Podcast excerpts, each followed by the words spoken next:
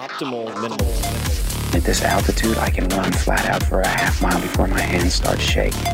Can I answer your personal question? Now would seem an appropriate time. What if I did the opposite? I'm a cybernetic organism, living tissue over a metal endoskeleton.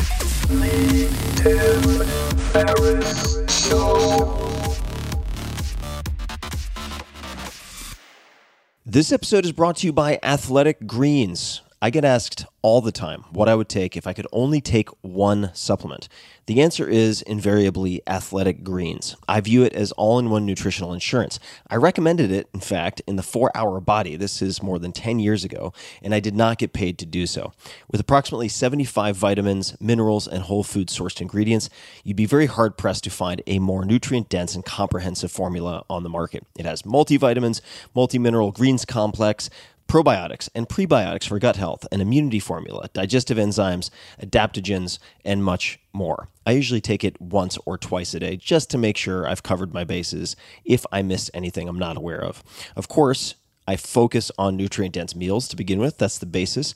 But Athletic Greens makes it easy to get a lot of nutrition when whole foods aren't readily available. From travel packets, I always have them in my bag when I'm zipping around. Right now, Athletic Greens is giving my audience a special offer on top of their all in one formula, which is a free vitamin D supplement and five free travel packs with your first subscription purchase. Many of us are deficient in vitamin D. I've found that true for myself, which is usually produced in our bodies from sun exposure. So, adding a vitamin D supplement to your daily routine is a great option for additional immune support. Support your immunity, gut health, and energy by visiting athleticgreens.com slash tim.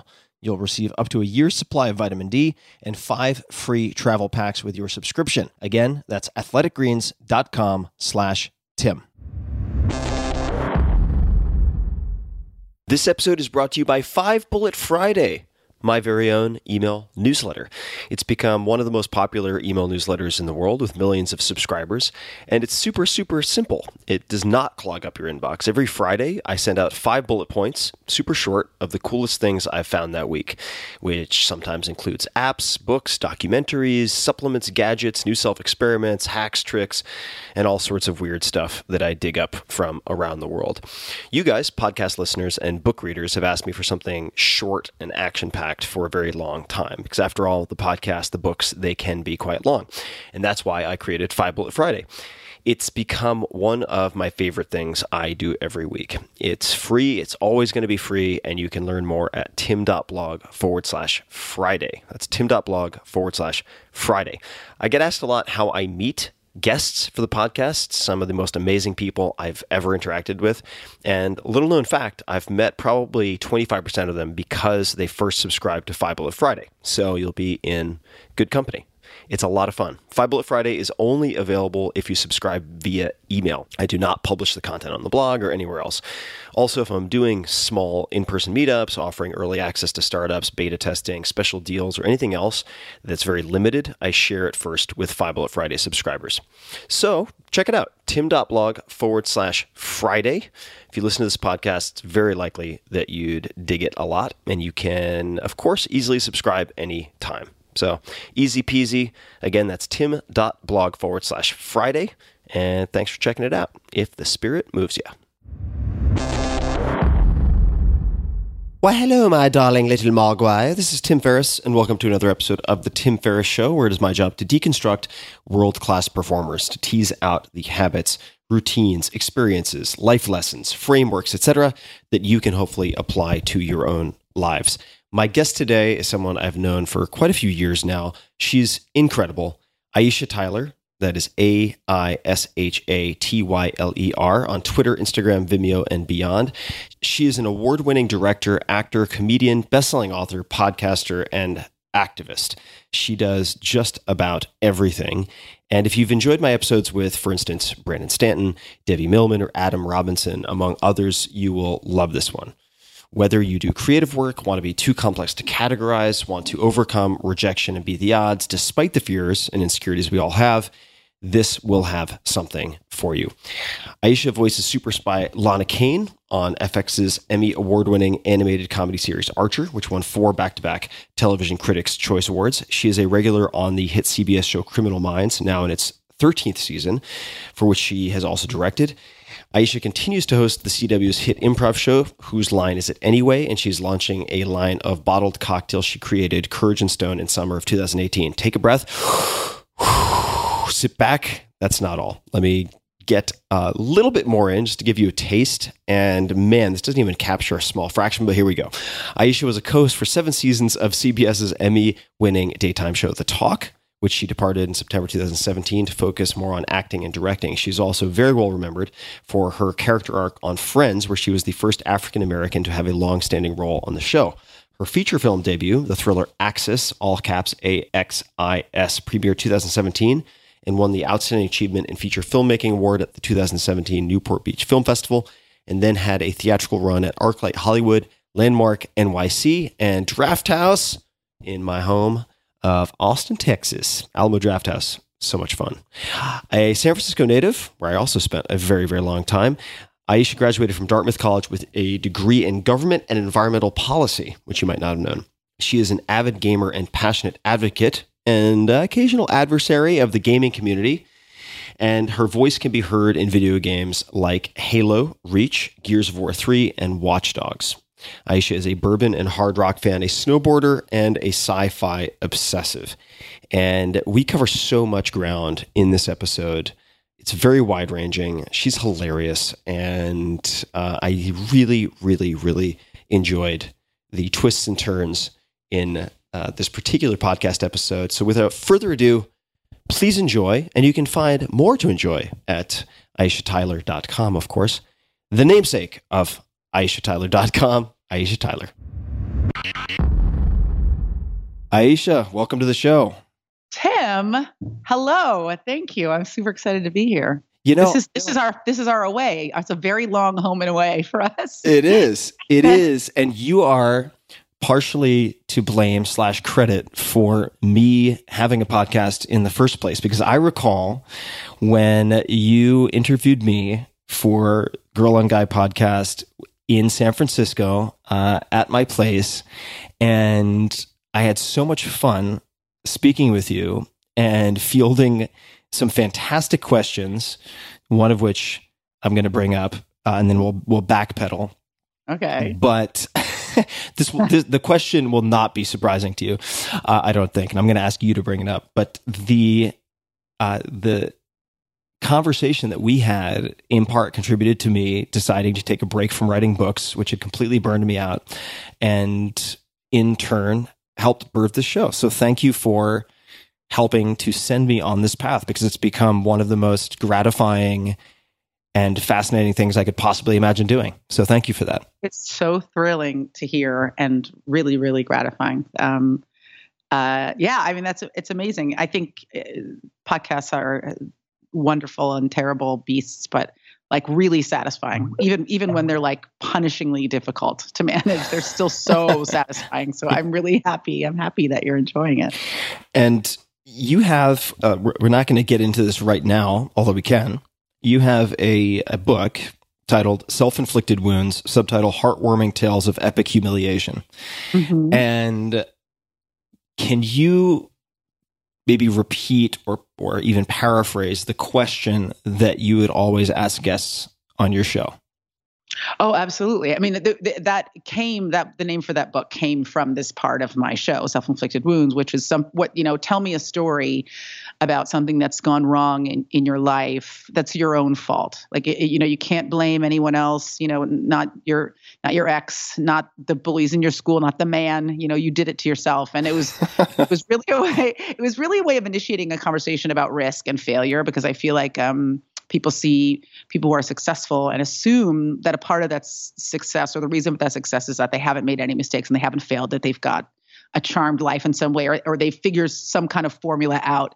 And you know the, the the the most successful people are people who in not don't just manage risk but engage in risk and and and court failure actively. Um, and I so I always love to you know have people listening see that someone that they admire and that they think is really accomplished has really shit the bed severely at some point in their lives, maybe multiple times, because I just think it's it's instructive. I think people don't start because they're afraid they're going to fail, and uh, and and there's just no way around you know the the path to success is through failure. You just can't get around it. so there's so many different directions I could go with this, and I want to to go way back as uh, maybe a like sort of a montage flashback that we could have as a visual overlay as you're as you're saying some of these things, uh, and that is to your dad. And I've I, in the process of doing homework, uh, read about your dad's favorite saying or que- or question that he would ask, and I was hoping you could you could explain this or share this with people who are listening because I think it's uh, kind of amazing.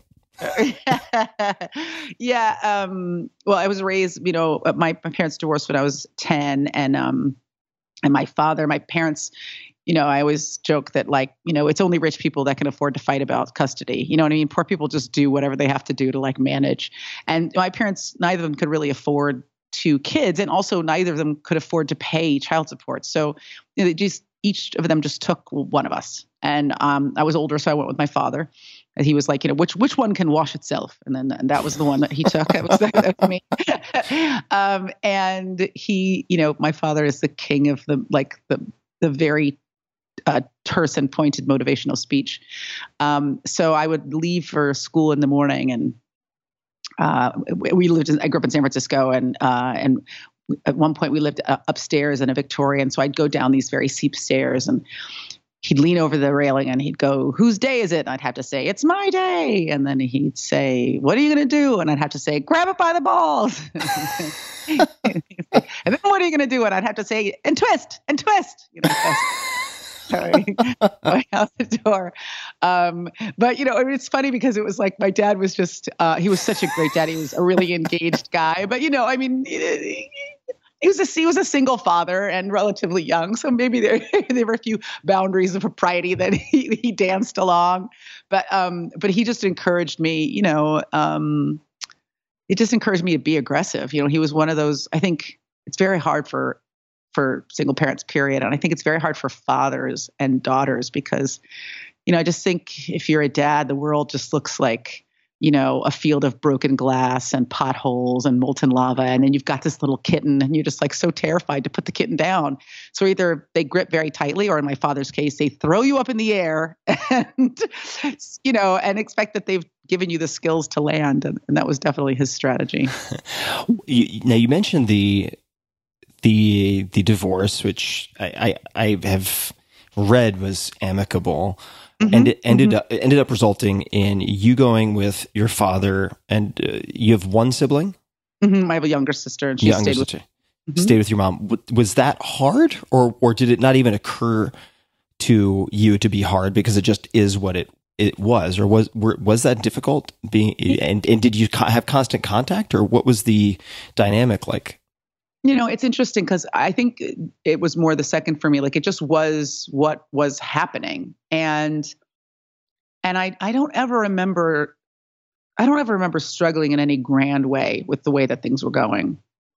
I you know it's it, it and look maybe that's my nature. I do my I know my parents worked very hard to be loving and available to both of us. And I had like lots of access to my mother and I, I talked to her all the time and I called her for advice and and she got to kind of be the fun mom or the advice mom. You know, she didn't have to discipline me and she could just be the person who was there when I needed like emotional support. Um, I, I do know that like one of the things that resulted in, at least when we were younger, was my sister and I, but we weren't super close, but but I, you know, lots of siblings aren't super close in their kids, whether they're living in the same house or not, they're fighting and they're competitive. But I, but as we got older, I, I became like wildly protective of my sister, and um, and uh, like my relationship with her is so intensely loving and affectionate now, and I don't know, maybe if we lived in the same house, driving each other, you know, nuts all the time, we wouldn't be as close as we are now. I mean, we spent the formative years of our lives living in different houses, but we like the same stuff and and we care about the same things and and our our connections really deep. So I, I you know I can't I don't ever remember kind of sitting up at night feeling any kind of agony about the fact that my parents were divorcing. I, I did watch them try very hard to stay together. Like I do remember that when they got a divorce, I was like, they really gave it a shot. like I, you know, I could see that they really like, you know, I just they would break up and they'd get back together and they'd break up and they'd get back together. And I remember I'd, I'd like walk in on them, they'd be making out on the couch. I was like, they are really giving this a go. So when, they, when they decided when they decided it was over, I was like, okay, yeah, I don't I don't ever I don't ever remember it being like a point of agony. It just things changed, you know, and and maybe as a result, I tolerate change better than I would otherwise, or maybe I even crave change. I don't know. Uh, has it been your demeanor to generally look at things through a positive lens like that, where you would frame yeah. what other people might try to frame as a very difficult, agonizing experience into something that was, or at least is framed as something positive that you benefited from, or or have you had more of the time a tendency to frame things negatively? That's a really good question, and I I think about that a lot because I think that my my attitude or my point of view about things is half biochemistry and and half uh, like child rearing. Um, my father is just like a like a preternaturally optimistic person. Like it, it's it's extraordinary. I always make this joke that if my father's house was on fire, he would like get a stick and marshmallows. Like he just cannot be deterred. You know, if he can't, I've never seen it. You know, he's just never down. Yeah. And I and I and so I think that I inherited that. And I maybe it's attitudinal. I think I just probably make the chemicals in my brain that kind of keep me typically upbeat. You know what I mean? Mm-hmm. And and and I think it's important because I think a lot of times when people when people are, are or if they have a hard time seeing the world positively or if they're struggling with depression, people are like, we just need to look at it a different way. But I think that I probably just make more of the chemicals that enable me to to be optimistic.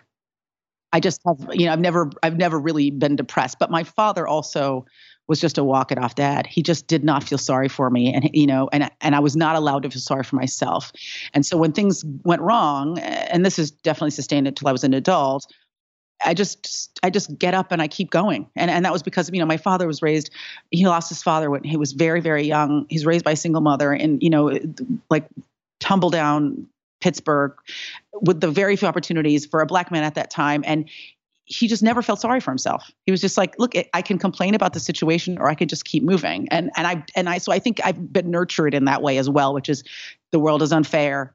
Uh, there, you know, it's shot through with assholes. I still have to get up in the morning and make a life for myself. Um, and so it's probably a combination of those two things. Were you would you say good at following his advice of not only grabbing life by the balls but twisting, which is a whole new level? Those are two really like you can yeah like you can gently grab balls. You can't yeah. really gently grab and twist balls. That's yeah, twisting is a it's an elevated yes that's a very an elevated form of aggression. Yeah. Um, yeah i mean i don't know like it's hard to say like oh i'm nailing it. And you know I, that's not how i feel.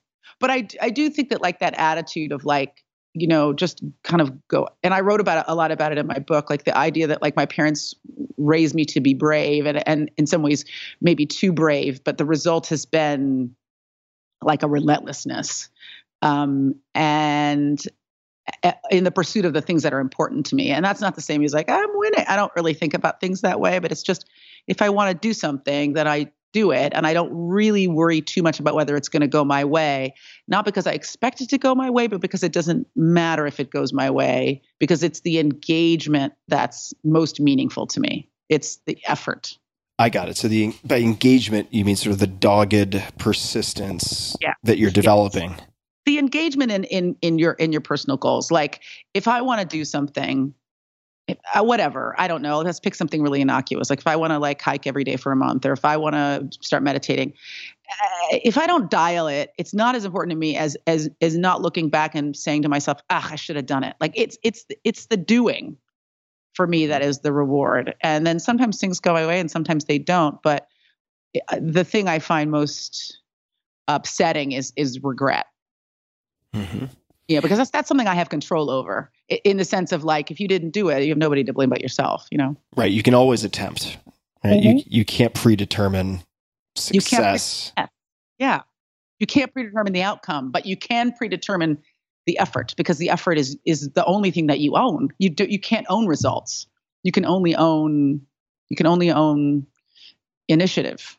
Do you recall any? You mentioned your dad being a walk it off dad. I want to explore that a little bit. Do you remember any, uh, while you were still under his watch or not, uh, early disappointments or self inflicted wounds, and, and and and how your dad responded, or mistakes? Yeah. Um, well, this isn't this is this isn't exactly a good example of a disappointment, but it's it's a perfect example of his attitude. I um I was going to camp. I was I was going to camp. I must have been about eight or nine. No, I'll say nine. And um, I was going to like you know jujitsu camp. Uh, and this was still uh, this was still during the free range parenting era, where you just got up in the morning and you left at home and you came back later, and that stuff was your responsibility. You know? Wait, So- did you say eight or nine, and then jujitsu camp? Yeah, you know, I was I was really into martial arts when I was a kid. So Okay. but, It's making me think of the movie Hanna, where this Eric Bana yes, trains his daughter to be a super killer. I'm I just wish I, I wish I was that good at jujitsu. I- Okay, uh, all right. Unfortunately, that was not one of my strong my strong areas.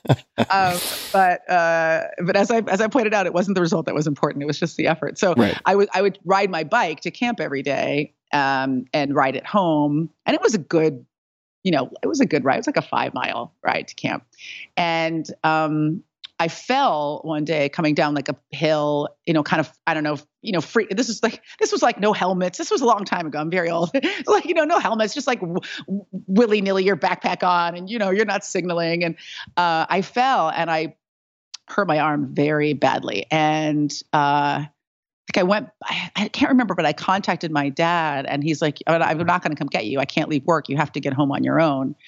Um, and, and I, so I rode my bike back at, from camp, you know, like another three, four miles, and my arm was broken. It was definitely broken. I had broken my arm. Um, and I got home, and my, and my dad was like, eh, "Your arm's not broken. I mean, you see, you just need to stop complaining. you know, it's just sore." And it, the next day, I woke up, it was like black and swollen, and I had to like, you know, like lift it off the pillow. And he finally took me to the doctor, and it was absolutely like com- compound fracture. The bone hadn't come through the skin, but it was a multiple fracture.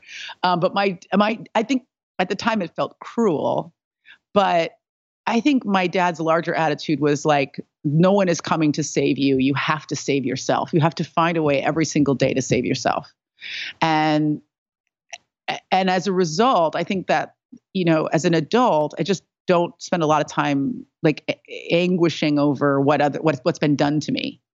You know, um, and I was fine. I did ride my bike home, and my arm was broken, but I still got home on my bike. And you know, then the next day I got a super dope cast. and I think we just raise like these. I mean, I I know I sound like everybody's mom, but I just feel like we're we're just we're curating young people's experiences so aggressively nowadays that they just don't have any way to discover things about themselves. They don't develop not just self-sufficiency but like a curiosity about themselves and their abilities and what they can tolerate and what they can do if left alone because they're just never left alone right. and I was just I had a lot of time alone when I was a kid and and uh and I still really like being alone as an adult. Right. And also, it strikes me that if you're so protective of your child and your child's ego that you effectively disallow them to fail or engage with risk, that the the delta, the difference between their actual competencies and Mhm. abilities for self-preservation and their overinflated sense of their capabilities is actually a huge disservice. Oh, Uh, absolutely. And and their sense of like you need to know what it feels like to fail. And then what what what comes next? Because because what comes next is what did I learn? How can I adjust? How do I pivot? How do I move forward? And just most people don't develop those mental skills. They just they- they're crushed by failure and it's it's just an unavoidable element of life. Yeah. And and you, you know there's so many people that I know who's out of real i mean you know genuine love parents like i just don't want to see my kid in pain. But like how are you going to how do people move through the the the planet? How do people move through life without pain? That's that's a that's a that's a false theory. It can't be done. It just cannot be done. And so people just become incapacitated the first minute they hit uh, any kind of a speed bump in, in their lives. And uh, they just don't know how they don't know how to navigate disappointment um, whereas I was just deeply disappointed throughout my childhood, so I know exactly what it feels like. I'm just like a next. I'm like, oh, that didn't go my way. Moving on, you know. Well, yeah, it's it's. I mean, it, it's it makes me conjure in my mind the image of this this increasing sort of amplitude of pain consequence over your life from like childhood to adulthood where the consequences grow eh, potentially greater and greater where in the beginning like when you're a child you're basically engaging with with pain and uh, I shouldn't say pain, but failure in many cases, not all cases, but many cases where you're you're effectively in one of those like birthday party blow up sumo suits. Do you know what I'm talking mm-hmm. about? And it's like, all right, you can so you can you can sort of engage with failure that way, and if you get knocked on your ass, it doesn't. It, there aren't really real consequences, and Right, then right, then you get you get to high school, college, and it's like, okay, you're out of the sumo suit, but you've got big kind of blow up boxing gloves on and Mm. huge piece of headgear. And then you then when you get out into some aspects of the real world, it's just a bare knuckle brawl. And so if you haven't had Mm-hmm. well, the that's chance permanent consequences. yeah, like you, real you, yeah. yeah. exactly. So if you haven't had the chance to get whaled in the face with the sumo suit, you're not going to be ready for the blow up mm-hmm. boxing gloves and the mm-hmm. headgear. And if you certainly, if you don't get whacked in the face a few times doing that, you're just going to be crippled when you get mm-hmm. out into the real world and get you know drop kicked in the face by by someone who doesn't follow the same rules. Uh, and and and and crippled in that way that you know and i know you've interacted with people like this in that way where you know when something bad happens their their, their whole monologue is like why me? Like why did this happen to me? You don't Right. understand what i'm going through. It's like you're not you're not special. Everybody is experiencing the same thing. Everybody everybody's heart is being broken. Everybody isn't getting the job they want. Everybody isn't going to sleep with the, with the hot person they want. Everybody is experiencing the same failures these same injuries but you just don't know how to tolerate them. You are not special and that's not the same as saying you don't have the potential for being special But, you know you you do- there's nothing anybody's doing now that hasn't already been done and that won't be done in the future and i those those kinds of personalities drive me crazy because they just uh they're they're so stuck and boring what did what did you think you were going to be when you grew up? When you were in high school or college? Oh God. In high school, I, I it's so interesting because I was like super academic. And I think I was thought I'd be an attorney. I was really, I was like, you know, I was like a big activist and I organized and marched and did all that stuff. And I was, I was like in really like into, you know, the outing club and I rock climbed and all that stuff. So I thought I was going to be like an environmental lawyer. Um, either an environmental lawyer or an environmental engineer. And then I got to, and I wanted, I really wanted to go to a school that was like, like really grounded in like a, a re- relationship to nature. So I was applying to like, you know, Marlboro College and Reed and and Bard and these schools that were like out in the woods. And I ended up going to Dartmouth, which is you know in in New Hampshire and has this big land grant around it. And uh, and I thought I would be an environmental engineer. And I think I just took like the first prerequisite math course for engineering. And I was like, yeah, okay, it's not just not going to be this is not for me. I, I, I always love I always love science, but um, I'm just a person of letters, I guess, and I, I didn't have the appetite for it. It wasn't as glamorous as I thought. I think when I took my first engineering, I did. I think I got through the math class, like did fine, like I applied myself and I got a good grade, and then I went into my like you know an introduction to engineering uh, uh, three, and I, it was about like building like a fecal matter treatment plant, and I was like, this isn't feeling like hugging trees at all, man. We're just talking about poop all day. Um, I, I lost my appetite for that really quickly. So so then what? Did you just have this great ex- existential angst, or did you sort of shift to something else immediately following that? I was always doing kind of like performing things on the side. Like I I went to a high school that had a performing arts kind of like magnet or like a pocket school within the the the regular school called the uh, J. Eugene McAteer School of the Arts. So I was kind of doing my regular classwork and then doing like improv and stuff and, and sketch on the side. And then I went to Dartmouth and I was doing some of the same stuff. Like, you know, I was in one of those inf- infernal, you know, Ivy League a cappella groups um, that have been popularized since then by shows like Glee. And uh, so I was always kind of doing that as a hobby because it just never felt like a real job. Um, and I graduated and I was I was living in San Francisco and I was working for a conservation organization. It was like a killer. It was like I got like my dream job. It was a a group that purchased like blighted urban land and turned it into parks and underserved neighborhoods that didn't have any outdoor space for kids to play and you know, it was like the mission was great because it was it wasn't just kind of conservation for conservation's sake. It was like conservation focused on engaging underserved communities, and it was the grooviest. And I was just miserable. And I why, just why were you miserable? because I just I I didn't know. It was a really good question. You know, it was like why why if I have my dream job in the city of my birth, uh, why am I so unhappy? And um, and I just did a lot of soul searching, and I realized it was because I, for the first time in my life, I wasn't doing anything creative. I wasn't performing, Uh, and so um, I. I'm I'm a problem I'm a I'm a problem solver. I'm, I'm a matrix builder. I was like, well, how can I solve this problem right now? And um, I looked at all the ways that I could get on stage, and stand-up comedy was the only thing I didn't need to know anyone for, or have a, an agent or a or a band or connections. I could just do stand-up right away, and so I started studying it and watching the precursor to Comedy Central, which was this network called Ha, a very short-lived network, uh, and make taking notes, and um, then you know after a while, just kind of screwed up the courage to go and do an open mic and then that was it was just transformational. I was like oh this is what i want to do with my life. Was the thinking immediately on how to turn performance into a career or did you did you expect that you would continue doing your job and doing stand up on the side? Like was it a career move from when you first built the matrix and decided on stand up or Mhm. was it you know what this is going to be great. I'll continue doing this job and i'll scratch my creative performance itch on the weekends with open mics?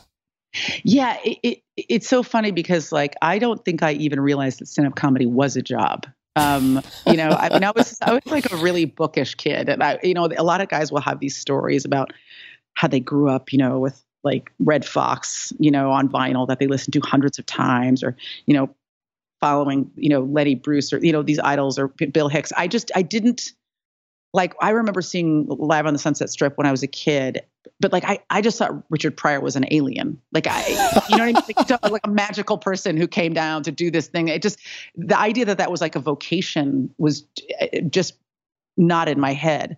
So um, I remember seeing stand up at, at Dartmouth when I was like a sophomore and coming out of a show and being like, like do you guys like do people know that this like you can go and have this feeling for an hour? Like this is insanity. Like i just remember like everything hurt from laughing my face and my stomach and i just never experienced live comedy before. So it it it it, it, they, it didn't dovetail into like a, a job at first. It was just I, something i was going to do for fun. I kept my day job 100% and i kept for a long time. I i also didn't want to be like one of these kind of like miserable you know sweating stand-ups who were like gripping their you know kind of inky notebook and sleeping on their buddy's couch you know like i was in a relationship and and i had a job that paid great and i could make flyers for my shows at work. I was like embezzling you know copy paper uh, and, and and and push pins as as as as aggressively as i could. So uh, I, I i was i i was and i still am of the opinion that like you should absolutely keep your day job uh, which i know is not the most popular i'm of the same i'm of the same opinion. Uh, absolutely yeah Yeah, I think it, I think it gives you a freedom. People think it traps them, but I think it gives you this incredible freedom to just pursue art for art's sake yeah and let a job pay for it and and do it for so long that everything you do is just for joy and and it, changes the way that you it changes the way that you approach your art. Um, you know, I would like get up and I'd go to work at like seven and I you know, six or seven in the morning and I work until four and then I jump in the car and I drive two hours to Sacramento to do you know a set and I come back at midnight. I do it all over again. And, but I could do that and then it was just purely about the experience of performing and not about whether I was getting paid or not. So I did that for a long time before I finally quit my job. Now, for those people who don't know the geography of, of Northern California, where I lived for 17 years, and coincidentally, this the high school that you went to, is that now the Ruth Asawa School on O'Shaughnessy? Um, it's Or- on O'Shaughnessy. Yeah, up there at the twin, like kind of like the Twi- nexus of Twin. Peaks slash Glen Park Yeah. Canyon. Exactly. So Mhm. I literally lived for five or six years about a quarter mile from that school. Amazing. it was right there. It's, just- it's not a big city, even though I think when you feel when you live there, it feels like it. But it's like it's an intimate place. It's an intimate know? place, and and given the density of San Francisco and the fact that it is well, I'm- not going to go so. I don't know if people would consider it a comedy town, but there's certainly clubs and so oh, on. it's a comedy town. It's a comedy town. So why like why would you go all the way to Sacramento? Sacramento is not for those people who don't know the area. It's not like a ten minute drive away No, from San it's Francisco. far. It's far. Um, it's always had San Francisco's always had a reputation for being a comedy town. Like the big comedy towns in the United States, uh, from comedians' perspectives, are San Francisco, Chicago, Boston, and New York. LA is not. I mean, LA is a company town, but it's not a comedy town. Um, and San Francisco was always one of those places that people saw as like a, a real crucible for kind of original comedy. You know, it was like where the alt comedy movement happened. Um, and you know, Marc Maron and Janeane Garofalo and, and these kind of alternative comics, Brian Posehn, uh, came out of. And uh, it was a comedy town. But when I started doing comedy, it was like the beginning of the contraction of of the comedy economy.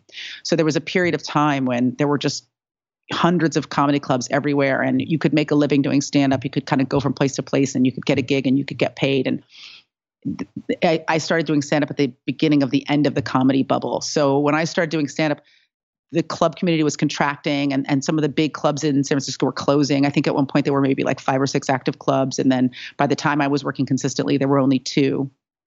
And there was just a lot of competition for stage time. And to get good at comedy you can't just do it like once a weekend. You know you need to be on stage like every night. It's it's it's like being a high diver. Like or you know what? It's it's literally like malcolm gladwell's 10,000 hours and you're not going to get 10,000 hours of stand up hanging out in san francisco. Like you have to go everywhere and and take every single opportunity to be on stage that you can get. So um, i would drive to sacramento i would drive to fresno i would do these terrible you know like bar shows in in menlo park and oh god. I don't even remember some of the places um Cooper cupertino and martinez. I mean you would just go anywhere that you could get six minutes on stage. And there were a hundred other people trying to get those same six minutes. So it was really competitive. I mean the, cu- the culture there i think was pretty supportive like comedians were supportive of each other but it just there just wasn't enough stage time. So you just do anything and go anywhere to get it. So I, I want to ask about this comedy contraction. Uh, we won't spend too much time on this because I don't want to take us completely off the reservation. But what happened? I mean, it was like Beanie Babies. Like people were like, "Really the Beanie Babies?" And it's like, no, comedy isn't cool anymore. And then Yeah. like all the clubs closed. What, was it just a know- macroeconomic downturn? I mean, what happened? I think I think it was there were three factors. One factor was just there was just a glut. There just you know it it, it for a co- live comedy in in some ways in the 70s and 80s was kind of a new thing and it's not like people hadn't been doing stand up prior to that. But the proliferation of stand up comedians in the in in the culture really started happening at that time, and uh, what that was fueled by, I, I honestly don't know. Like, why were there so many more comics doing stand up in the '70s and '80s? Maybe because that was the period where there were these superstar comics um, that were kind of, you know. I'm trying to think of who would have been really popular besides like Bill Hicks and um, I could see and- that though. Maybe it's analogous to like celebrity celebrity chefs in the last 15 years. Yeah, exactly. And and you know, part of the reason why there are so many more celebrity chefs is because there started to be celebrity chefs on television. Right. And so if you think about that in terms of comedy, what you what you see is, oh, that's a job. I can make money at that. Whereas people weren't really encountering live comedy if they didn't go to a live comedy show. Uh, and so you start to see these guys on TV, and you think, and honestly, when when Ha, the pre- precursor um, to Comedy Central, started, they needed like they needed comics and they needed opportunities. They needed clubs. They needed they needed content. It was a 24 hour network. So there were there were some good comedians on that station and there were some really uh some really shitty ones. Really bad. Um and so a lot of people watching probably thought well i can do that you know? Um I also think about guys like, you know, Sam Kinison and Andrew Dice Clay. There was kind of like a golden era in that time. And we were seeing all those people on TV. Then we were seeing a lot of people that were like really subpar. And a lot of people were thinking, well, eh, if that guy can write, you know, five crappy minutes about an airplane, I can. then, then you couple that with this explosion in comedy clubs, which were a, a relatively new phenomenon. I mean, when Joan Rivers was doing stand up, she was doing stand up in, in strip clubs. There were very few comedy clubs and, and comedy was kind of a part of a vaudeville approach. So you'd you'd hire a singer and then you'd hire a comic, but there wasn't a there weren't places dedicated to comedy. So these comedy clubs opened it was a really easy to way, way to make money because comics comics weren't that expensive and you know you had a two drink minimum people would come in they would get wasted you'd have huge margins on your booze so all these comedy clubs started proliferating and then there just there was just peak there was just peak clubs it was And it was- saturation. yeah, it became unsustainable. So they started to contract because of, of market saturation. The economy started to contract in the 80s, and people could watch comedy on TV. The proliferation of comedy on television affected people going out to see it in a club. So there were like kind of those three factors all all uh, kind of intersecting. Um, and when it happened, it was really aggressive. Like I said, I think there were maybe like five or six comedy clubs in San Francisco when I was in high school. And then by the time I was doing stand up in my 20s, there were two. Wow. And so you you you would do, and you know, and they were attracting like you know like high end like peak talent. So, for example, this club's still there. It's called the Punchline. Punchline. I've been Yeah. there a few times. And uh, there was the Punchline and there was Cobb's, and those are still the, the, the only two clubs. And, and maybe there's some minor clubs that have sprung up since then. But you know, they would book these big headliners. So the, only time you could go up if you were an amateur like a young comic was on a Sunday or a Wednesday, and there'd be 20 other guys trying to get on, you know, as well, and it would be wildly competitive. Um, and you wouldn't be getting paid, you know, and and then you'd be super anxious because you'd be like hoping okay, I, I need to go up and I need to destroy because I want this club owner to hire me again. So I can't go up and I can't work out. I can't I can't fail in front of this guy because he won't see this like um, you know when you watch like a, an Olympic skater during practice and they're falling. I mean that's that's what practice is for. Yeah. You know, practice is for like finding your weak spots and and reinforcing them. But when you're up in front of a comedy club owner and you he's it's been six months that you've been trying to get out in this club and you finally get five minutes, it's got to be a monster five minutes and and so um there was just no way to improve you, can't improve you can't Yeah, I was going to say, how do you how do you get in your rough drafts? Then I mean, how do you work on the material? drive to martinez and oh, I see, I see. So you'd right work out the kinks with exactly the the, cr- the crew at the such and such casino and God Yeah. knows where Turlock, and then Foo, bars or Rooster T. Feathers or you know one of these Yeah. other places that yeah, um, and and it, there was this um, you know it's different than being an author or an athlete or even a musician because there's an autonomy to comedy absolutely, but you need other people. You you can't do it. You can't just sit around your place practicing. You know what I mean? Like with Yeah, music, totally. you know if you, hit, you know if you're sharp or flat. You know if you hit all the notes. You know if the tempo's right. But with comedy, the only way it works is in front of an audience, um, and so you're very dependent on on stage time, and that's it's everything when you're a young comic is stage time. well, do you remember your early content? I mean, what kind of what was your approach early on? Uh, do you, do you remember the first? And maybe I mean a different way to approach this. You could take it, answer it however you like. Do you remember the first time that you bombed, or the what is your first memory that comes to mind of bombing? Oh God, I bombed so many times. It's just it all seeps together into an inky blackness. Um, any comic, any comic who tells you they've never bombed is lying. And and and again, the only way to get funny is to bomb. No one ever, no one ever gets funnier after they kill. You know, they just walk and like follow that bitches, and they drop the mic. You know what I mean? And they go off and do shots of their friends. I mean, you really need to, you really need to bomb and bomb hard to get funny. Um, I remember doing this one show. Oh God! So there was there was an open mic in a laundromat um, in like like South Market around the police station there. So what maybe like you know Eighth and Mission or something like Right. that for people in San Francisco.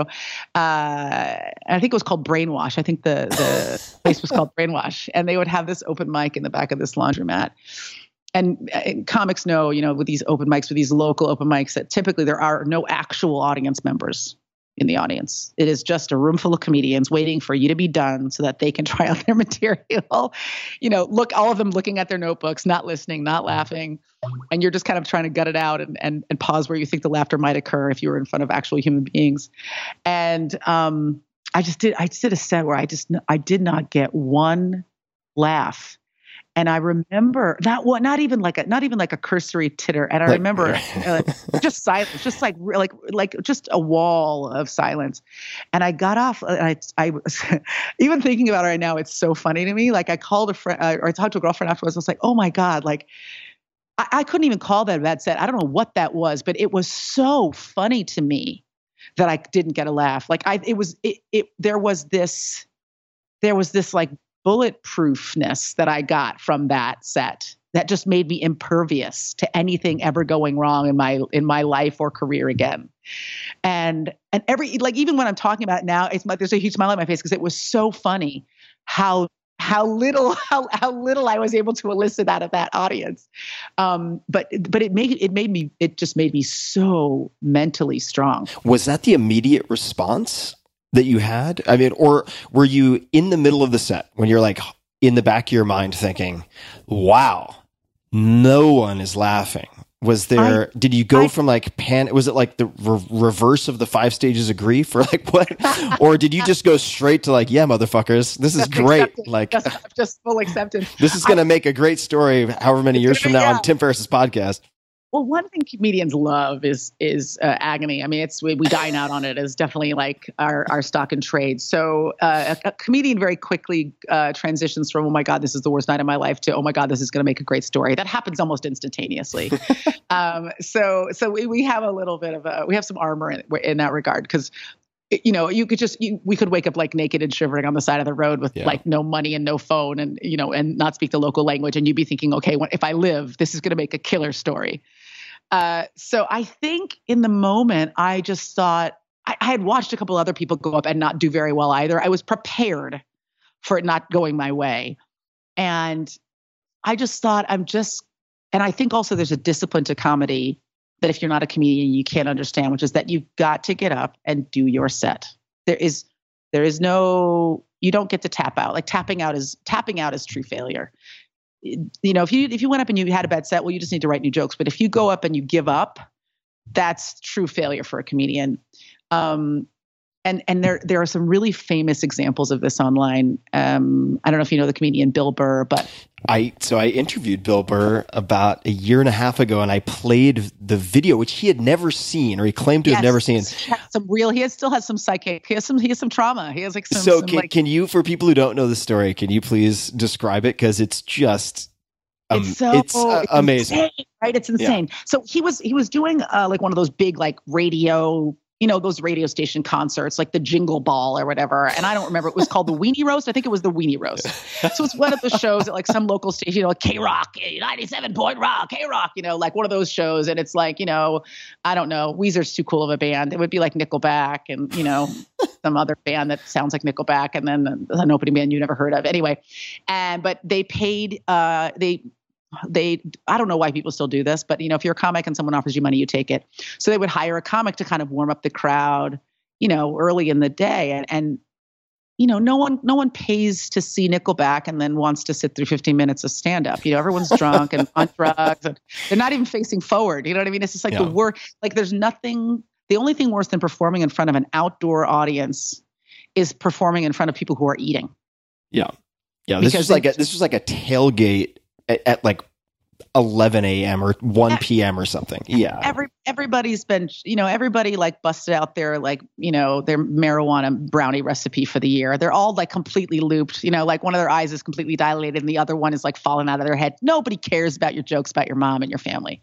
So I mean, they just like could not muster compassion if they tried. So he starts doing stand up and he just immediately starts getting booed. And, and it's just this this like this tidal wave of of of disdain. And he knows if he doesn't finish he will not get paid.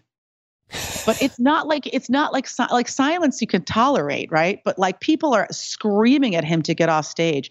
And he he makes it very clear to the audience. You have to watch it because i'll never be able to do it justice but he makes it very clear to the audience that he is not leaving the stage until he does his 10 minutes that he does not care how they feel about him and he's and he's counting down the minutes yeah, yeah, yeah. Every minute he's like nine minute, you fucking fucks. Exactly. I hope, he says something really outrageous, like, "I hope your mother gets cancer in the center of her asshole." Seven minutes. Yeah. And it's just so. It's it's it's so. Um. It's a. It's just a demonstration of tenacity. You know. He he later. You know. He was embarrassed by it, but every comedian understands. You know this kind of this kind of blood battle that you sometimes have with an audience where you know, you're not. They're not going to scare you, and they're not going to drive you away. You're going to deliver the the material that you were hired to deliver. You're going to make your money, and then you're going to go off and spend it on light beer and chicken wings. But uh, but no one is. You will not be deterred. And so um, so I think because you understand that as a comedian very early on in your career, no matter what happens on stage, uh, you know, I, I, I, I will not be moved. So I just, I had material to do and I did it. And I think, I, I remember I thinking almost immediately, well, okay, I'm not going to get any laughs. I'm just going to kind of like listen to this set and see what it feels like, see what the words feel like, see what might play in front of actual people. But but it started to get really delicious. And I think if you watch the Bill Burr video, you'll also see that he starts to really enjoy it. It starts to be like this kind of like savory masochism towards the end, where he just he's so powerful in his in his in his lack of caring. You know what I mean? Yeah, like yeah. eh, and and uh and I, I you you watch it and it's it, it, it is to be studied because he Yeah. goes from kind of anguish to rage to this kind of delightful detachment by the end of the set. Uh, and I've seen I've seen some other guys do s- similar stuff, and it's always really fun to watch. So a couple of a couple of things that I want to uh, use as teasers for people who should watch this video. I think I think it was in Phil. I'm almost 100 percent positive it was in Philadelphia. Philadelphia, I think that's, Uh, I know uh, either that or Jersey, but it, Yeah, yeah, I think it was Philadelphia because he started ridiculing Rocky and he said your hero is a fictional person and just tearing into them. And he basically for the for half of his set just decided to abandon his material and just attack these people in the town. And uh, which by the way is a no no generally. yeah, Like- which like- is which is a no-no generally. Uh, yeah, like like if people hate you, like you know, there's I mean there are like these unwritten rules of comedy, and one of them is like you don't if some of the people in the audience hate you, like don't turn all of them against you. yeah. Um, and but this is just a sidebar, but don't forget what you were going to say. There's another very famous video, very famous, and it happened at the Punchline in San Francisco, where um, there's a there's a guy playing. He's a gu- guitar comic, and a guy's heckling him, and uh, it's kind of just a, a combative back and forth, but nothing too extreme. But then the guy gets up and he comes towards the uh, the stage, you know, uh, whatever to defend himself or the girl he's with, something like that, and the guy just hauls off and hits him in the head with a guitar. sorry, sorry. Not funny. it- It's it's- tragic, it's but Jesus Christ. Everybody yeah. live. But what happens is, up until that beat, the whole audience has been on the comedian's side against this guy, Ah. It- it- and it is a it is a hairpin turn from them being like, "Yeah, shut up," because guy because you know the comics like, "Hey, you know, people can't enjoy the show because you're talking. Keep you know keep it down," and then he hits this guy, and the whole audience just turns on him, just like instantaneous, like you know, Frankenstein's monster mob. Just the pitchforks come flying out, and so the one of the unwritten rules of comedy is that you know you you just don't you want to try to at all costs avoid turning everybody against you which so so bill broke a bunch of rules but but he just he he never gave up you know which i think it becomes this you know it's like the rudy moment at the end of the movie like man that sucked but you sure stuck in there. And he got a standing o- well i mean everyone was already standing but he mm-hmm. got massive applause from the audience at the end which Yeah, is just yeah, they, because they, they're they just had to- like what the fuck? Like it didn't even fit into like any mental heuristic of comedy that they could expect. It was it was straight prison that was straight prison yard dynamics right? Like nobody you know you know, you know what I mean? that's, the, that's the line from uh, out of sight right? Yeah. just like the yard nobody backing down nobody's backing down. And he just you know i think they there was like a thousand of them to one of or probably like 10,000 of them to one of him. And he just did not back down you know so he got he got the slowest respect clap at the end of the show oh my god so Yeah.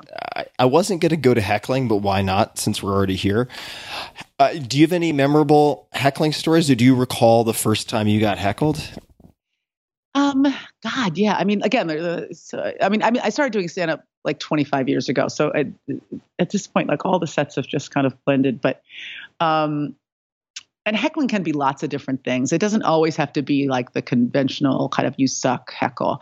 I, one, I, I, I one time where this woman, and this kind of dovetails perfectly with the old like "don't turn the audience against you," where this woman was talking to me. She was sitting in the front row and she was talking to me the entire show, oh Ju- just loud enough that I could hear her, but not really loud enough so the audience could hear her, except for the people right around her. and it was Uh, driving me crazy. that's awful it was like a bee in my ear, and, and as a result, I just seemed insane. You know what I mean?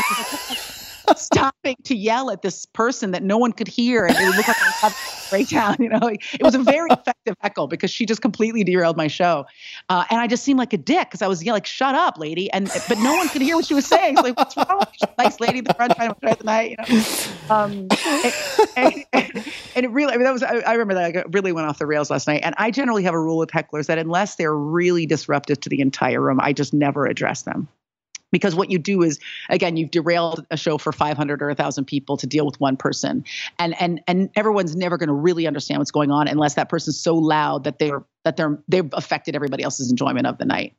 Um, but but it, sometimes the affectionate hecklers are the worst because because they don't like you know typically hecklers just want to be a part of the show. And so, you know, they say something, you slam them a little bit, they shut up because they they think they're helping you out. It was the famous line is they'll come up and be like, "Hey, you like how I helped you out?" I'm like, "Buddy, I, I came with jokes. I, I don't need assistance. like, I, I, don't, I don't have a box jumper in my act. Right? I, I showed up ready to go. But, um, but when people are affectionate, you you can't insult them, and they're it, they're the most unmanageable kind of. Now, by affectionate, you mean someone's like, "I love you, I love yeah, you, exactly. I love you." I had this one girl at one show in San Francisco, just so drunk. I'm just cross-eyed, and for the 90 minutes I was on stage, just I love you, I love you so much, I love you, and I was just like, lady, like. The, you're like all you are doing is making me want to hit you in the head with this microphone stand. Your affection is is not welcome here, and everybody else is like staring at this woman. And but she this is a genuine expression of emotion for this person that is destroying my joy completely. so um, you know, I, I if I, I really have a, a habit of just not talking to hecklers. What did you do in that case? Did you ignore her? I, I think that I kept saying like, "Thank you, that's super sweet. Shut the fuck up." That was like, like, like you know, clearly you weren't hugged enough as a child. I mean, I just eventually got mean because it was just like I couldn't get this woman to stop talking, um, and uh, and I think the people around her got embarrassed, and they yeah. eventually kind of shut her up, which was nice. Um, and I'm, I'm trying to think of any other really good hecklers that. Uh, oh, I had one guy, and it's it's a mental discipline too, because you know, like again, like it's your show. You have the microphone. You're in control. You know, I think the audience thinks they're in control, but they're not. I mean, that the Bill Burr scenario is a perfect example. The person with the microphone has all the power, uh, and as long as they as long as it cannot be moved, they will they will eventually win. But I had um this one guy who was sitting like really close to the stage. It was like a group of 12 people and they were all like laughing their asses off. And then he was just arms crossed, just looked like he just had just eaten a big scoop of fecal matter. And I it just I was all he was all I could see. Like, you know what I mean? Like the whole audience had disappeared and it was just like straight vignette on this guy's like sourpuss face and, and I couldn't. It was it was just wrecking my whole night. And uh, I finally said, if you don't want to be here, just fucking go, man. I'll give you your money back. I cannot look at your face for one more minute. And and, and it, I meant it. It wasn't even a joke. I was just yeah, like, "Get yeah. out, man! You are harshing my mellow so hard." And his and and uh, and he left, and I I didn't feel bad about it. And then I went on with the show, and his girlfriend goes, "He had a bad day." I was like, "Oh." clearly. But what was great was nobody else at the table wanted to leave. They were like, you know, good riddance to bad rubbish. And he, you know, he went on and the rest of the people enjoyed their night. So, but again, that was me. That was my, you know, I should have been disciplined enough not to be distracted by, you know, old sourpuss. But I just, uh, I'm only human. You know what I mean? Right. If the Grinch is if the Grinch is sitting in the front row, you know something must be done. Uh, when you were just getting started, how did you get better at comedy? And what I mean by that is you're very smart. Uh, you, like you mentioned, Matrix capable. Uh, did you do any type of post game analysis? Did you watch video of yourself? Did you watch video of other comics? Well, how did you hone your craft? Or or or maybe a better question is what helped the most in honing your craft? Right. That's a good question. Um, you know it's interesting. Like i think that there's a definite math to comedy and then there's also a secondary kind of like ineffability. You know what i mean? And and i guess what i mean is like you can learn how to be a better comic but you can't learn how to be a comic. Or even in a different way I really wanted to be an engineer and I could have really suffered and struggled through like the high like the elevated math it would I would need to become an engineer but it would never be effortless for me and I think with comedy there are people who very workmanlike, can learn how to do comedy. And then there's some people who are just naturally comedic and they still have to work to be better at it. You know, like eh, Usain Bolt still has to train, even though he was born with, you know, more fast twitch muscles than everybody else. He still has to train to become a champion. So I feel like with comedy, there, you know, there, you know, people can be the class clown, or they can be that guy who's naturally funny. There's still a methodology and there's still a, a mathematics to becoming a comic. And then at the same time, if they have this this ephemeral, ineffable kind of understanding of the math of comedy, they're going to be able to do something magical with those skills. So for me, I don't know that I thought I was a funny kid, but I was an observer and I was really nerdy and a little bit of a social pariah. So storytelling became a way to make friends. You know what I mean? Like to, to like yeah. ingratiate myself. I would, I, you know, I would kind of like try to talk my way into situations or if I was in a social situation, talk really fast to try to keep myself engaging not be, not be rejected. Um, so like that was what I I brought to it was like that combination of being an outsider and, and an observer, and then and then using those skills to try to kind of connect with people. Um, but with with comedy, like I never took any classes. I never read any books. You know, there there's definitely people who can say, oh, you know, there's a total methodology to comedy. It's you know the rule of threes and you know stre- stretching the stretching reality to the point of breaking, but not past it. I mean, there you know some specific what's, kind of Rule. what's the rule of threes? Oh, the rule of threes is that um, I mean, definitely maintain your train of thought, but I, right. I, I, pro- I, probably won't even be able to articulate it properly. It's it's just that like if you're going to do a series of jokes or a series of builds to a punchline, it needs to be three. Uh, I get it. I get it. it. And also, if you're going to do any kind of a of, of, a diversion, if you're going to lead people in one direction and then snap around to a different kind of absurdist result, you can't do that in you can't do that in two. It has to it has to be there has to be the, the pace of it has to be three. I see. Um, and then past three, you're starting to you know draw things out too long. But two doesn't give people enough of a, a time a to be lulled into a false sense of security before you kind of pull the rug out from under them. Um, uh, and, and as, soon as, as soon as you start explaining math, uh, the math of, of comedy, like none of it makes any sense. You know what I mean? Like it's this, it's those two things. You know, someone who's really gifted at physics, they're they know that there are rules, but still they see things that other people can't see. You know what I mean? They they see the world as numbers and data, and the rest of us are just like table, chair, water, sex. um, so um, I, I, guess the way that I did it was that I, huh, I am also really an undisciplined comedian, and and what I mean is like um, like there's a, there's a documentary about Garry Shandling out right now, which I haven't watched, but um, but I'm sure that this is in there because he was very famous for being a really disciplined writer. Like he would get up and he would write every single day, and, and sometimes it would be pages and pages of material without fail. Other comics would be like, "Hey, let's get a beer," and be like, "No, I have to write." And every day he would write, like you know, on this like legal. This is this is probably true and apocrypha at the same time on this like legal line notebook, this tiny handwriting, and he would just write and write and write and write. I do not do that. I've never worked that way. Um, I just get on stage, I try a bunch of stuff.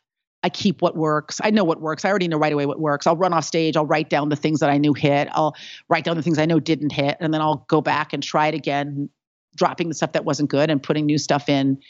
Um, I, I record my sets, but I never, I, ha- I cannot listen to my own voice. So I have hours and hours of material on tape that I just have never listened to. So I don't know why I still in, engage in that behavior when it, it's clearly not useful to me. um, but um, but I, I I think the more you do it, the more you intuitively understand. Oh, this is a rich area. People are connecting with this, this other stuff. There's also something you learn as you move through comedy, which is it's not just important to get a laugh. Like, does this material say something specific and personal about me? Because when you're a baby comic, every joke is meaningful to you because you only have like eight jokes, right? And so even if they're stupid or, or juvenile or unsophisticated or or or or valueless or, or coreless, you'll still do them because that's all you have. And then as you get older, you start to think, okay, like I, I, want to have a body of work here. Does this hang together? Does it have a, a, strong point of view? Does it have an identity? And then those other jokes start to fall away. And then the material really becomes about trying to tell some kind of a story about yourself and the way you perceive the world. And then that's how you shape it. And so sometimes things that are really funny go away. Things that are less funny stay because they they're more impactful. Does that make sense? Yeah, it does make sense. Um, Absolutely. Yeah, I think that's true yeah. for musicians. I think it's true for many probably, different yeah, artists. Writers too. Probably for writers. It's like I'm going to find a space that's that it sa- really says something about like my accumulated understanding and, and knowledge of, of the world. And it's not just enough to say something like I need to say something that's uniquely mine, you know, and as something you can only do with by being prolific because you need to be able to let things go in order to figure out what should stay. Definitely. Yeah, there's. I mean, there's a certain volume to it, or thinking of it almost as a funnel. And uh, you know, I, I think, and I certainly hope, for the sake of our, not to sound like an old man, but I guess that's what I'm turning into. Uh, for the sake of our, just That's what we're all, we're all turning into. yeah, society in general, I would hope just seeing the number of hatchet jobs and the amount of yellow journalism and clickbaiting with pieces that have not been fact checked and so on, uh, and take down pieces of folks who are otherwise doing actually a lot of good in the world, but um, people feeling no compunction about running pieces that get a lot of clicks because that's the only metric they're focused on. At some point, go from you know what what can I write that will get the most clicks to what can I write that I will be proud of that Mm-hmm. may or may not. And, and I think you can figure out a way to make it a non-binary decision.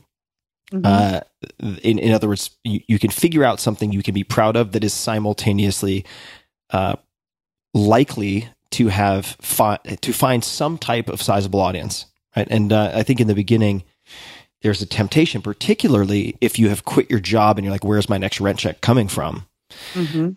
How can I appeal to the widest number of people possible? And that's a very precarious position uh, or mindset to put yourself into if you're hoping to do anything creatively uh, evergreen. Uh, Right, right. And and I, I also like it's it's interesting. Like you know, like when I went to school, you know, we had we had the you know the honor system, and and and you were just expected to hold yourself to a high standard because that was what was right. it's what you did. You know what I mean? You just you were going to be you were going to be called upon to stand behind your work, and and so you you you tried to work very hard to make sure that you could defend it. I- I think that I don't think that it's like we're any less ethical than we've ever been. It's just like you said, our metrics have changed. Like, and I think that people value fame for fame's sake rather than for the like the foundational reasons that people become famous. And and I think that's the problem. And I don't think it just exists in journalism. I think I think that people value infamy, or they can't distinguish between fame and infamy. And you know, with a 24-hour news cycle, like you know, a a bright burst is as meaningful as a slow burn. And I- I don't really know. I don't. I actually don't really know what we do, or what what should be done, or what should happen to counteract that, other than people start to maybe get hip to it and start rejecting, you know, baseless journalism and and uh, you know it, it's just it's just so hard to distinguish. I don't know. I find it. I let me take that back. I find it very easy to distinguish between things that seem like they've been thoroughly vetted and, and things that are bullshit. But I think that people are working very hard to make it harder for the rest of us to distinguish between the two. So there are, you know, without me sounding like a crazy person, there are nefarious, you know, forces at work trying to make it very hard for us to figure out what's real and what's not real. Uh, and I think we have to start to raise people who are, are just more critical thinkers. But it's hard to be a critical thinker when you're just scrolling through your Instagram feed looking at like butts and cupcakes all day long. have you been? Have you been? watching my my feed are you looking over my shoulder are you one of the uh, nefarious forces I'm following you, and I know I know what you're into. I oh see what jesus you're into, Tim. oh god oh god you know i have to i'll admit there was a day and you would think supposedly being a tech investor and all this stuff for 10 years that i would figure this out there was a day when i was scrolling through cupcakes and thongs and i looked up at my at my profile and i was like wait a minute people can see what i follow Oh, yep. And I was like, "Oh fuck." uh, you know, fortunately, I've I've systematically dismantled and deliberately tarnished any semblance of any reputation I might have very deliberately, so that I I I feel so that I don't feel I, I yeah to start interviewing you now. This is so interesting. yeah so that I don't feel I have any you know Stepford Wives polished yes, any kind persona of to- perfection to, to pers- to preserve, right? It's mm-hmm. like, mm-hmm. That's so good. And that's so interesting to me. And it's different than just being a slob. What you're saying is, I refuse to create a box within which I will be kept by others. And, and I, I think like that, that comes also from a curiosity about the world. I actually think that like people who are trying to remain perfect all the time are, are fear driven. Like that's not, that's not, that's not a, that's not a position of strength. You're not, people think they're maintaining position of strength when they're trying to maintain an appearance of perfection, but that is by its very nature a, a posture of fear, which is I cannot be, uh, be seen to have imperfections. I cannot be seen to have flaws. I, there can be no chinks in my armor, uh, and, and and that's I I am I am terrified of being judged. But there is something very liberating, and I think it comes from age as well and from experience. I don't mean experience like a resume, but like just ex- having experiences to realize how little you know and how the only way to learn is to constantly be like skinning your knees and that that doesn't go away like the older you get the more you know that you know very little and that you cannot learn if you are constantly trying to maintain a posture of perfection absolutely. And that's why i'm a total mess Woo! well, if you don't if you don't practice skinning your knees, just to like really bleed the metaphor for all it's worth, um, if you don't practice skinning your knees, you're not going to develop the callus for inc- sort of increasingly painful grades of of sandpaper. Right? This is really awkwardly uh, overextended now, but the the point being, if you operate from a place of fear and want to please this this nebulous majority more than you want to please yourself. Uh, and, and uh, that's not to say that I'm always.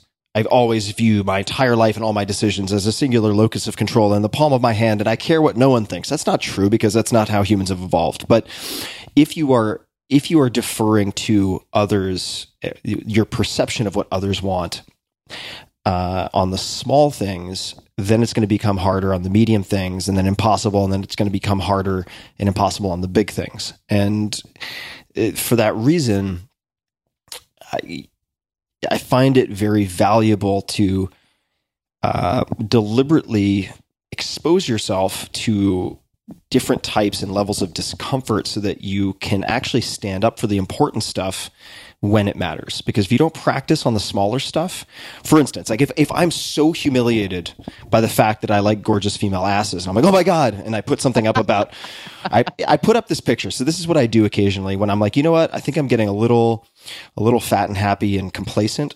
And maybe I have too much FOMO or something like that.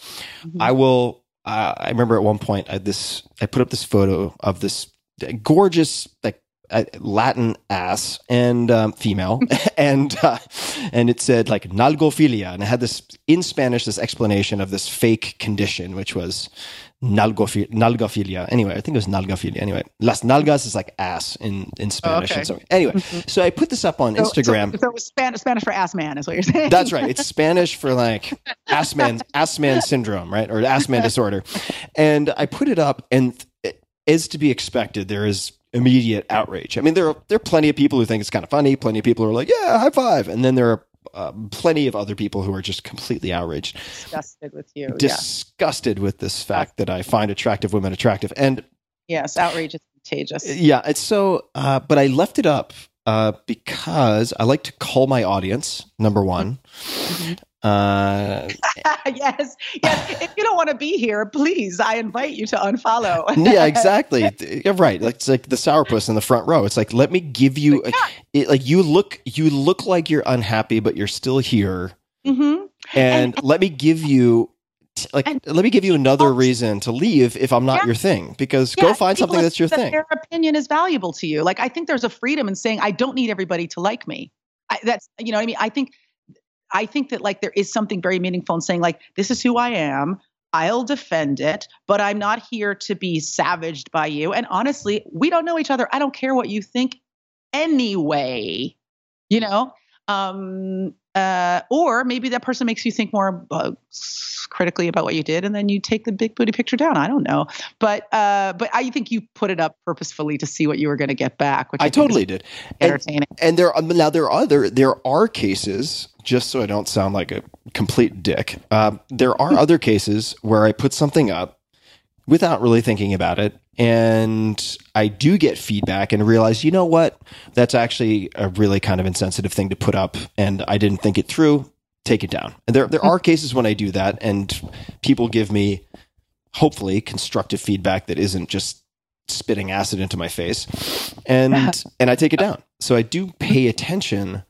Uh, at the same time, I, I try to keep in mind uh, advice that I was given years ago. I don't remember who gave me this advice, but they said the, the advice was it's not about how many people don't get it, it's about how many people get it.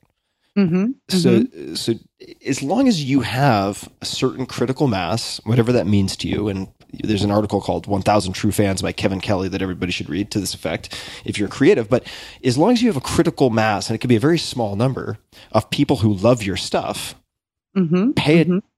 That's all that matters. That's like a pass fail, right? As long as you mm. have that pass, like you're green. And instead of focusing on the vast majority who hate your shit, it's like, look, there are millions of people who hate like Christopher Nolan stuff. There are mm-hmm. millions of people who can't stand Wes Anderson. It's like, look, some people just aren't going to fucking like Wes Anderson. Exactly, exactly. You see, that, so this is really interesting also because I think if you're an artist specifically, this is a really important conversation to have with yourself, which is like when I first started out at stand up, you know, this was like kind of the period when like Def Comedy Jam was really popular. And, you know, and and for, for lack of a better way of articulating it, like black comedy had a very specific like look and feel and style and tempo. And I just mm-hmm. wasn't doing that kind of comedy.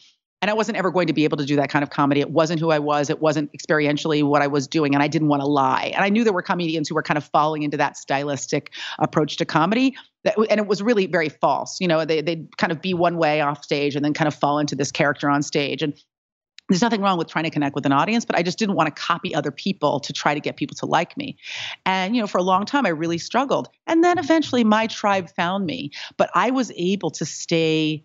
Oh, now I sound like a self help book, but like true to who I was because that was the only way forward. The only way forward as an artist is to be is to be uh, truthful. In the end, your work is not going to be interesting or meaningful if you are trying to emulate somebody else or trying to figure out what people want from you or what they like or what's popular meaningful art only lasts it only connects if it's if it's authentic and if it comes from you know your own personal experiences. And if and until you figure that out like what that is it's never going to be interesting. It's never going to be good. And i always tell people it's not being funny is not really actually the most important part of comedy. Being truthful is. Because if someone sees a good show they go that guy was really funny. But when you tell the truth about yourself people go oh my god holy shit that guy like spoke to me or about me or was so vulnerable in that moment like that was amazing and that's the difference between good comedy and great comedy or between good art and great art or writing or anything Yeah, it's truth. That's that's advice that I've also heard for screenwriting and many other things. It's like, y- y- yeah. Uh, I'm so glad Yeah. you said that and reminded me of that. You know, you have to please yourself i mean you just have to please yourself period because it might not go your way anyway but the worst thing is creating something trying to figure out what people want and then creating some piece of shit some like crass you know glib solicitous piece of shit and people don't buy it anyway why not make something you love and then people don't buy it at least it was something that you loved and you're not embarrassed by it right? And you, you- said you know it may not work out, and if you're in the creative game, at least from what I've seen, particularly in the beginning, most things are not going to work out. yeah nothing Right. ever goes your way Right. So, so you might as well have one person who's happy about the process, and uh, exactly exactly and uh, that was what i was saying about engagement at least Yeah. the experience was satisfying and and I would also. I feel like I'm talking too much, so I'm gonna I'm gonna stop in a second. no, it's- it's- I- I- myself. but the the uh, the other the other thought I might underscore for folks that is kind of practical tactical from a competitive standpoint mm-hmm. if you're trying to play someone else's game by taking on a persona mm-hmm. someone who is actually in, for instance in the the def comedy jam example that you gave right? If somebody's on stage and they are playing their game that is who they are you are never going to be able to take on like the cognitive load and the fatigue of pretending to be that type of person and mm-hmm. Beat someone who is good at that Mhm. game. You're just not going to. So you're not. You're so right. yeah, you're just not going to win. So it's like you have you, you will not ultimately, in uh, any field that is competitive, which is effectively every field that people get paid for, uh, the only if you want to be the best, you actually you have to harness your latent abilities and or you're fucked like you can't like you mentioned uh, on the engineering front i mean there's so many places where for instance in writing it's like i could try to be uh, john mcphee who writes for the new yorker or one of these folks but I, I can't be those people. I'm not going to be, I'm not going to ever be the wordsmith that say a Tolstoy was. But uh, do I like teaching? Do I obsessively think about teaching and uh, deconstructing things that are complex? I do. So I can use books as a medium for teaching and thinking of it think of it that way because if I try to be if I try to out McPhee McPhee I'm going to get my face ripped off um, Exactly. and um, well you know I, th- this is we're talking about creativity and creative pursuits which by the way almost everything is even if you're uh, if, if you meet people who are the top of their game in accounting, the top of the game, I'm not talking about shady uh, money laundering shit. I'm just saying, in accounting, in uh, technology, there's an element. There's certainly an element of creativity. If you're looking at the people who are really at the top and innovating in any way, doing exceptional work, you have done so many different things: you know, acting, comedy, directing, writing, activism. You've been a host. You've done voiceover. You have you have engaged in so many different acts of creation. I want to talk about short films, films, and so on. I want to talk about Mhm. movies Mhm. uh, because, as long-term listeners will know, I've been. Uh, sort of teasing with the idea, which by the way just means procrastinating of write, writing some short films, and I'm I'm still at step zero, and I'm ashamed of that. But uh, no, no shame. There's no shame. Yeah, so how did you how did you decide to get into film, and why? I mean, film is hard. Film is hard. Why do it? It is hard. It is tough. Yeah, like so that's a really good question because I feel like there's the, you know, that like really humiliating kind of, you know, clam uh, about, you know, well, I'm an actor, but what I really want to do is direct and and and it feels very cliched. I feel like it was more organic for me because I, you know, I, I again I wasn't someone who kind of I didn't go to film school, uh, and I also don't think I had the, the hubris to think like, oh, I've done this a couple for a couple years now, I can direct. It was I had written some. I love movies. Like you know, we were talking about earlier. I was raised by a single dad, and you know, I, I was one of those kids who like I'd go. I'd go with my dad to see like Die Hard or Road Warrior, and you know, w- way too early of an age, like super inappropriate. Um, you know, or like uh, by the time you know, like when I was in, in high school, I'd seen the Terminator like the first Terminator from like 20 or 30 times. Like I, I just loved movies. I'd go to the theater, I'd buy a matinee ticket and I'd stay in the theater until like eight o'clock at night. And I would just like watch movie after movie after movie. And so it just came out of a like a real end user's love for film. Like I was just someone who was transported by movies. And then when I when I left Talk Soup, um, I, I had been writing on that show and and like there was a void and i wrote a script uh, that i was developing with a with a company and and i just kept talking about how i thought it should look and how i thought it should feel.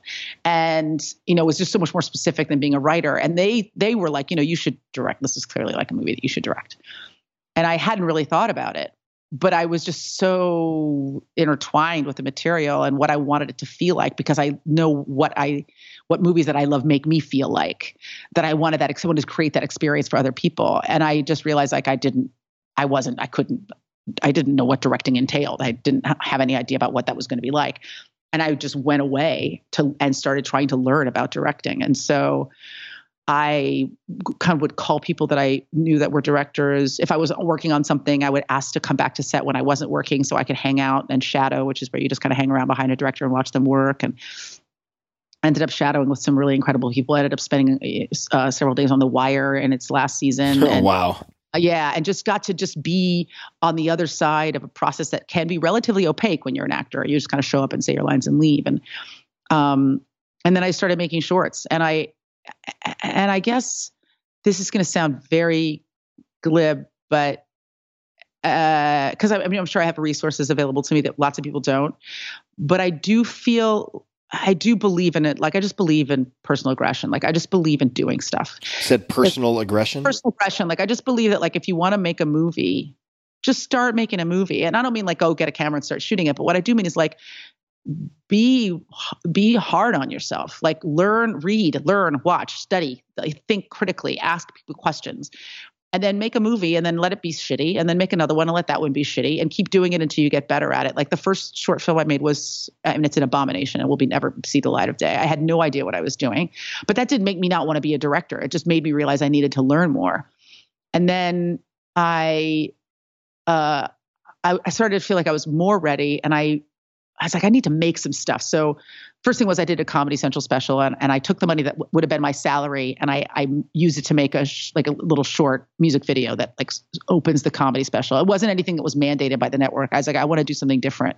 So I wrote this song and I performed it and I made a music video and and that was the kind of the first thing I directed. I just used the crew that was already working on the on the special and, and shot this video with them. That's really smart. So I, I would imagine not not to interject, but you piggybacked on something that was in your main line of business, so to speak.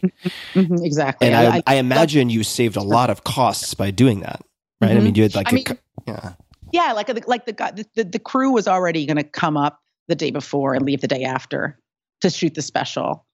Um, and we'd already rented the cameras and everything like that. Uh, but I had to still had to pay them for the extra work. So I just Sure. took my I took my fee and I used it to pay everybody else.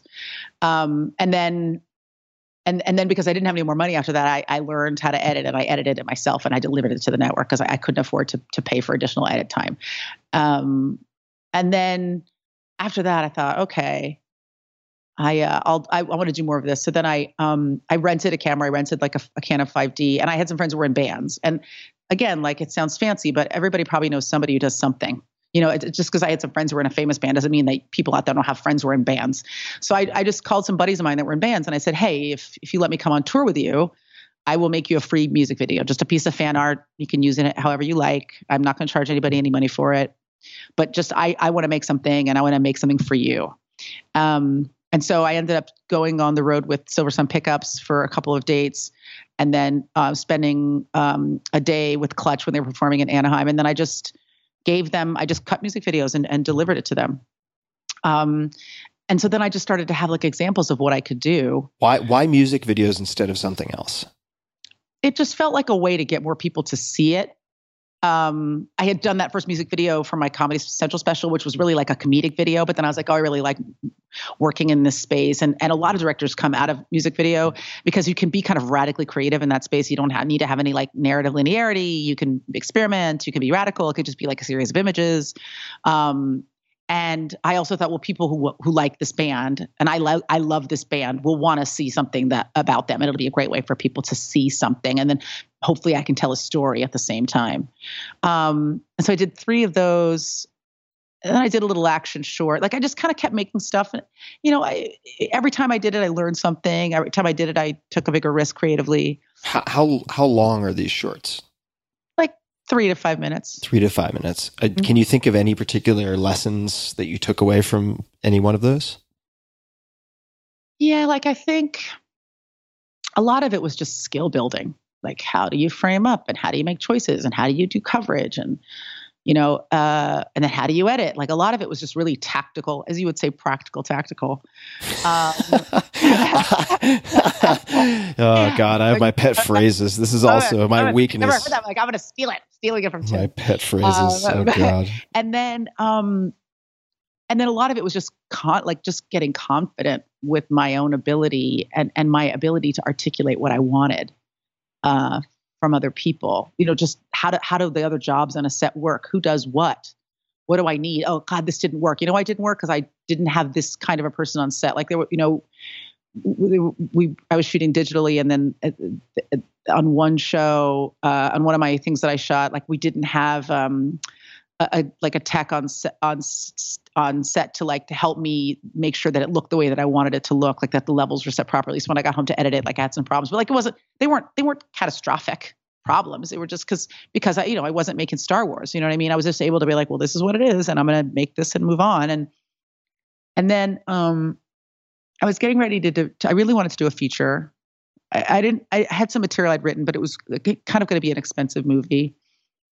But I was still shadowing, so I had a friend who had a show uh, called Penny Dreadful. Uh, John Logan, who created Penny Dreadful, I met him at Comic Con. I'd hosted the panel for that show, and he was like, "Hey, why don't you? You love the show? You should come visit us in Ireland." And I remember thinking, like, to myself, people always say that, and then you always say, "Yeah," and then you never do it. I was like, "I'm going to do it. I'm fucking going to Ireland, man. That's I'm going to be cool." I'm I'm getting I want to I want to, I'm going to be a cool kid for once in my life, and uh and so I ended up going over visiting Penny Dreadful and, and Vikings shot right up the road. So I got them to let me visit that set. I just hung out at like passed out sandwiches and, you know, lifted stuff and asked questions and watched them work. And and then while I was over there, I met a bunch of uh, Irish actors and and and one of them, two of them actually, one was a was a was an actor composer, one was a writer, a screenwriter, and an actor. And we ended up making a short film together in Ireland at the end of 2014. That was my first narrative short, my first kind of story driven short, uh, and it was it was just great. It was just like I was like, oh, this is like totally who I am. This is what I want to do with my life. Where um, did you um, Where did you film in Ireland? In, in Galway, in Galway, which is uh, the beautiful town.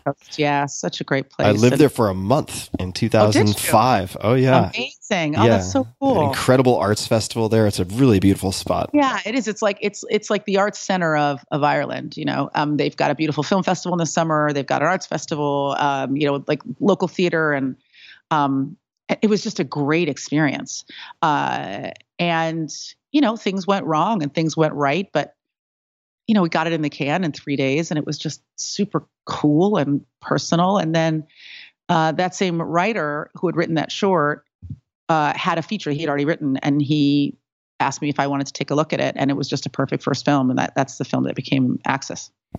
Okay, so I I want to dig into Axis, but before we get to that, you're taking these trips, doing these music videos. At, during that period, are you? Did you save up for that period, noting knowing that you would need to work out of your savings? Uh, are are you depending on uh, royalties and other mm, streams to pay your bills? How are you covering the necessities of life as you are handing out sandwiches and doing all these various things.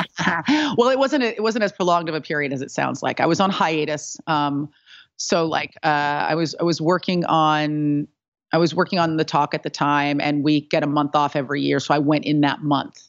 Um, but I think if I was talking to a layperson who didn't work in television, I, I, would I would say like you know if if what you want is to grow in whatever field you're interested in, like just create a space for that like you know make that your vacation. You know like i, I didn't wasn't like i like w- was like riding around in a limousine. Like i just flew over and i hung around you know for like a week and watched people work. And um, it, it wasn't any more or less burdensome than taking a vacation. Uh, but i but one thing i was more interested in doing as i got older and we started with this in the beginning is like you said it and, and I, I think we kind of went past it but it's so interesting to me. It was i just i was more i just really wanted more discomfort in my life. I i i was like you know it's just very easy the older you get to be like uh, you know get in car go to work eat bag lunch get in car go to gym go home eat food watch tv go to bed and then you just think like am i am i growing? Like is, is like any of this interesting? Am I gonna, you know what I mean? Like, like I, I, have one life and I'm just spending it in this like torpor. And so um, for that, I was going to a place where I mean, I knew I knew one guy at, at Penny Dreadful, but I didn't know anybody at this other show, and I just kind of cold called them and said, you know, can I can I come visit? And they were super gracious. What? Did, what? I'm I'm so curious. Just to interrupt you yet again. What does that? E- what does that email say? Uh, it says, um, "Hi," uh, and again, I, I, understand that maybe this is going to feel a little rarefied. Hi, I'm an American actress. I, have worked on these shows. Um, I'm I'm I'm shadow, I've been shadowing to direct for a long time. I would be really grateful if I could come and visit your show for a few days and shadow. Um, and I will be as unobtrusive and and um, and invisible as I possibly can uh, and I'll be here these days. And and um, you know, I understand if you can't accommodate me, but I I would really be grateful. And I think it helped in my particular case because I had tweeted a lot about how much I loved Vikings. So yep. they kind of knew that I was a big fan of the show. And I and I did some tweeting from set. You know, I kind of I kind of like paid my way in in in uh, in you know like flacking their show for them. But um, which can, can just to I, I I'm not over caffeinated. I swear to God, I'm just I, you're making you're making so many important points that I just want to pause and help. Uh, well, f- as much for myself as anyone else, just people to reflect on. So, what you did in terms of tweeting, people might say, "Well, I don't have a verified account, and nobody's going to pay attention to one tweet in the the, the Twitter feed of ten thousand if it's a popular TV show." But I can tell you from personal experience that you could, for instance, write something for Medium or for fill in the blank outlet that has a high Google, another in other words, page rank, and to and that many of the producers, actors, and so on will have Google alerts or other alerts set that deliver to their inboxes relevant media that mention, say, the show or the actors. Mm-hmm. And you do not need to be a famous actress or an author or any of those things to do All that. All you need to do is is is work at the highest possible caliber of quality that you can. I mean, I think you also touched on this about the idea that people are like more interested in being expeditious than they are in, in being good. I think that you know th- that this holds very very true for this business. A lot of people have gotten have, have made headway because they did something that nobody saw. But when they when people asked them what they did, the thing they were able to show was extraordinary. And I don't mean like expensive extraordinary. I just mean unique and personal and and crafted with care. And so if that's something that you wrote or if it's something that you made, if you made, you know, the the, number of t- I mean, this is not the best example, but it's a, it's a good one. 20 years ago, there was this video tape going around Hollywood uh, the, of these guys in an apartment.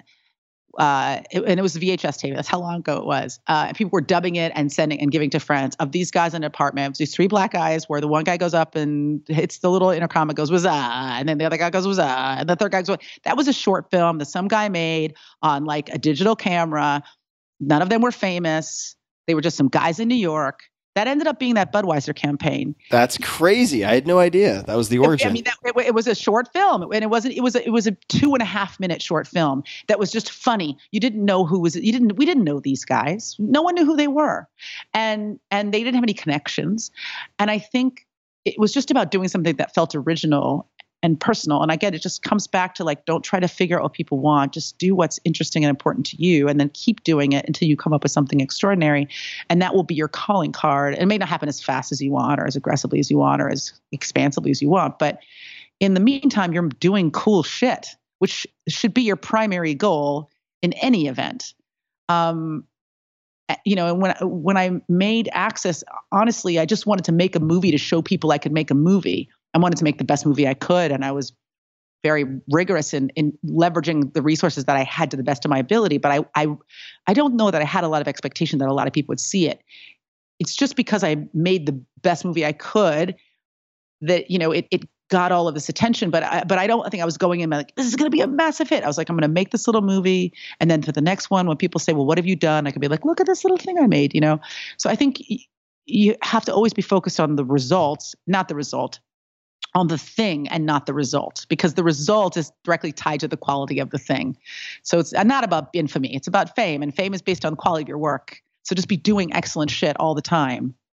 And eventually, one of those things will connect with other people. Yeah, I, not to sound like a fortune cookie on top of all of that, but like the the only uncrowded market is great. Like there's always a fucking market for great. There's exactly, you know I mean? and exactly, and, and, and, and radical, too like and like be radically great. Like don't be like i saw 10 things like this let me do the 11th thing. Like be brave enough to court failure. That's probably when you're going to do something great.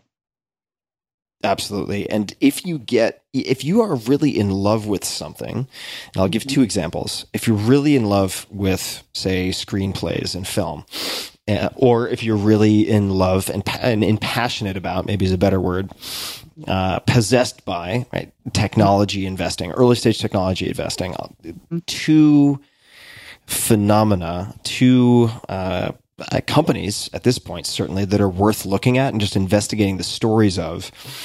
Uh, demonstrate very clearly what you can do if you are just uh, rejected by the establishment, or if you want to not operate within the existing power structure.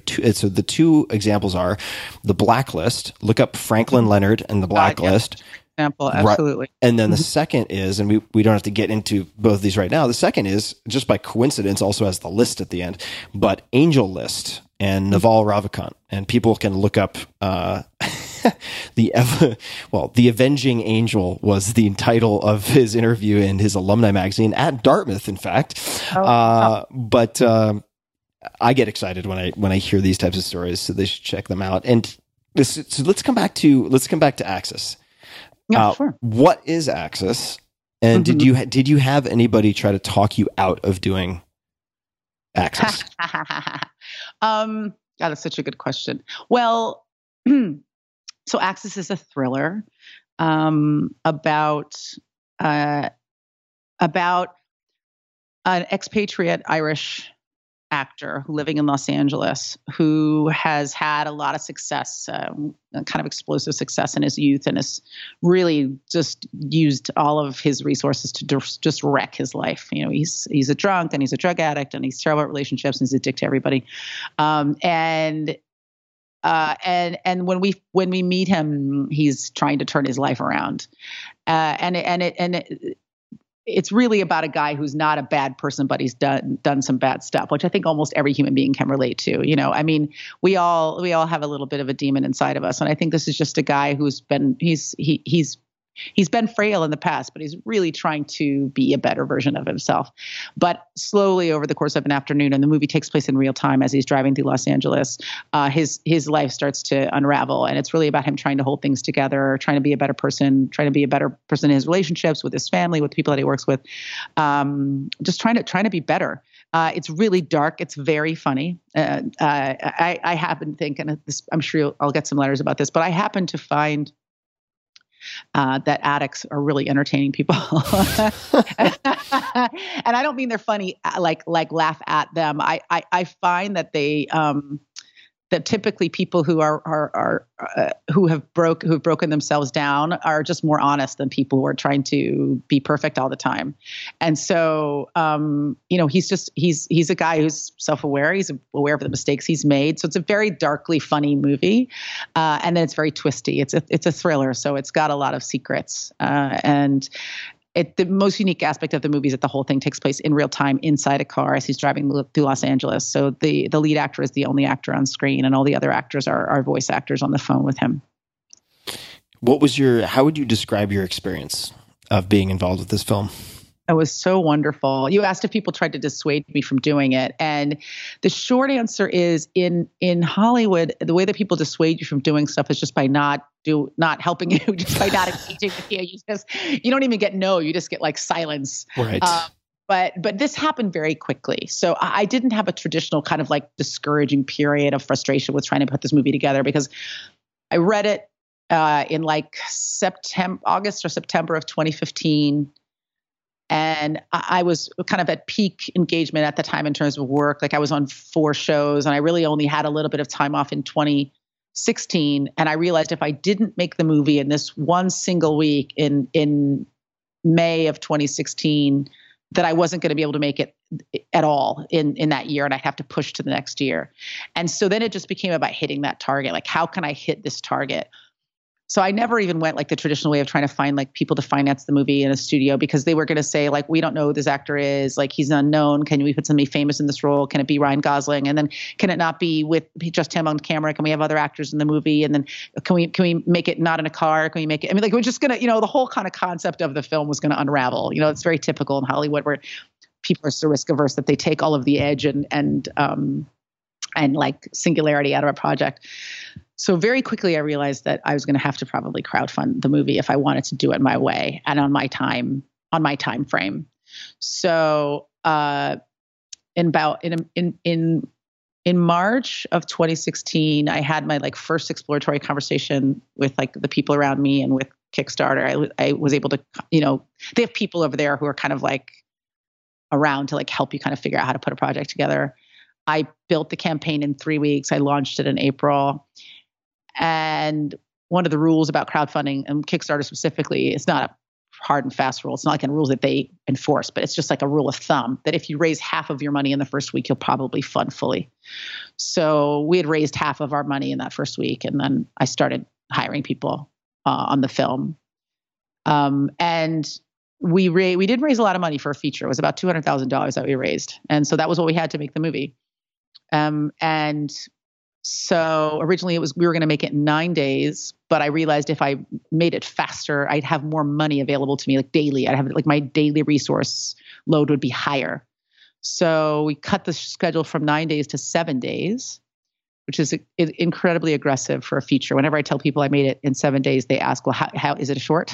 but um, so we had to be really aggressive. So everything, you know, we, we ended up doing it in this way that was so terrifying and so breakneck, but so exhilarating.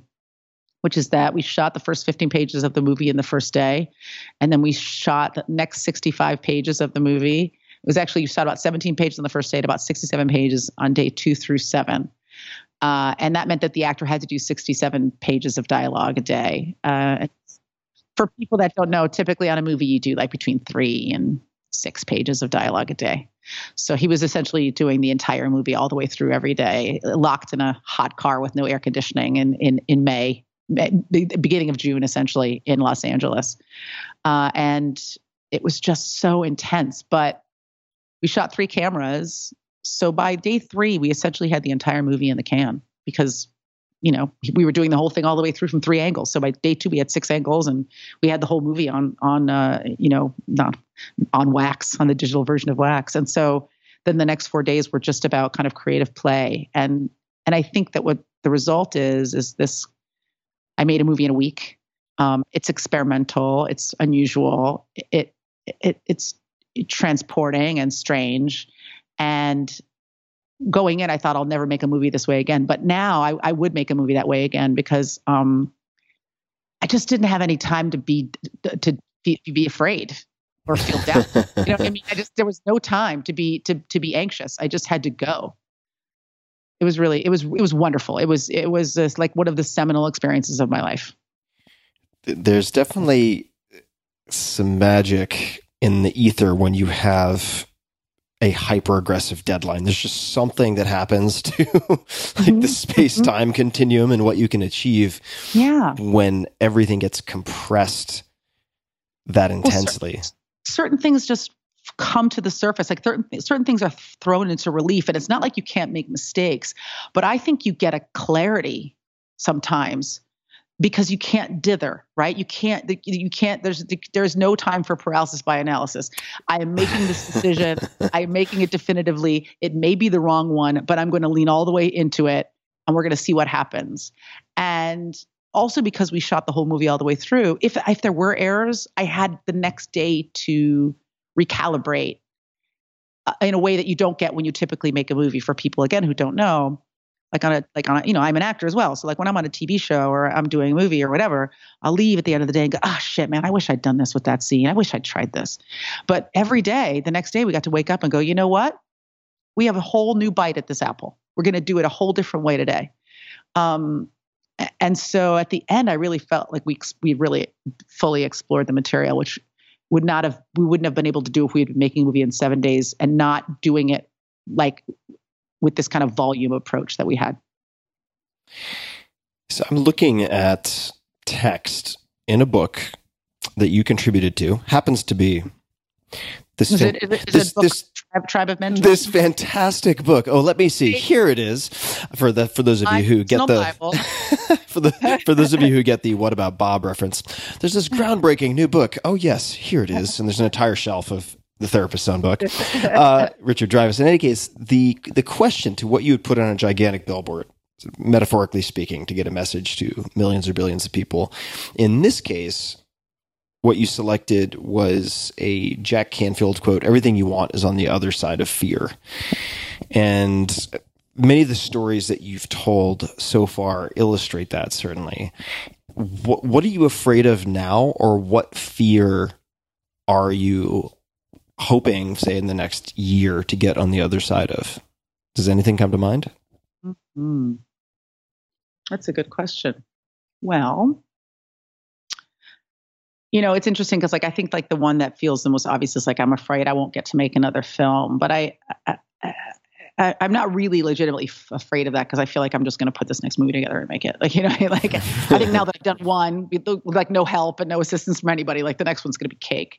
Um, I mean, I had help. I had my team, but I didn't have the kind of traditional Hollywood help where I had like a team like of agents kind of, you know, making magic. Like it was really just like a scrappy little group of, of filmmakers, you know, doing this film with me, the, the lead actor and screenwriter and, and, uh, and, and my creative executives. It was a small group of people, you know, outside, completely outside of the system.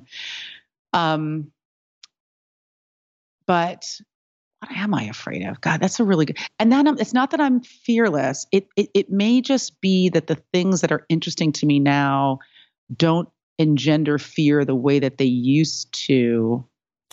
I can also, I can also, I think, tackle this from a different angle, which is, Huh. what do you currently, what is one of your greatest struggles right now? What do you struggle with, Oh, if any, if if anything? You know, I, I, my main struggle is just always like being as effective as I want to be.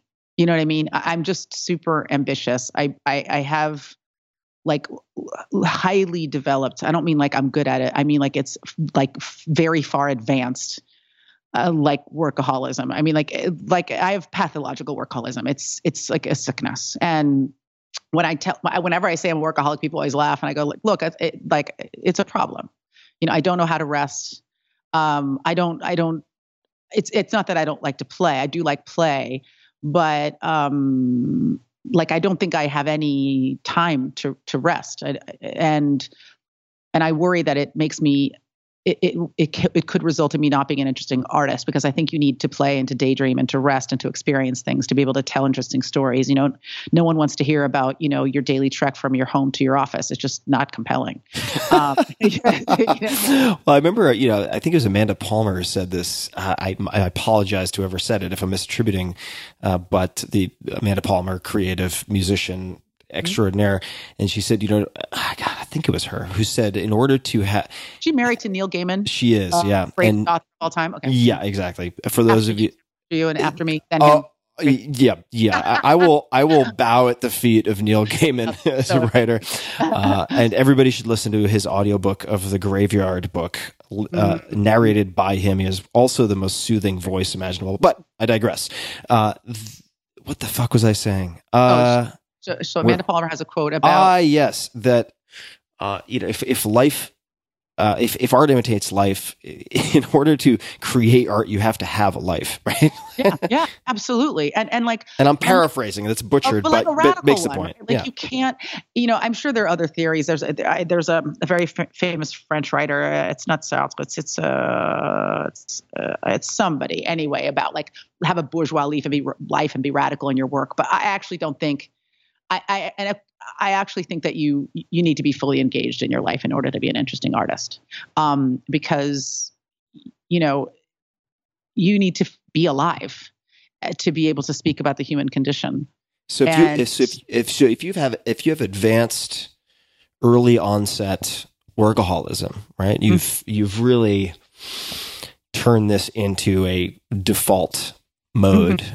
What do you uh, are you doing anything to to try and to and manage that or Mm-hmm. create more slack in the system for the daydreaming and so on?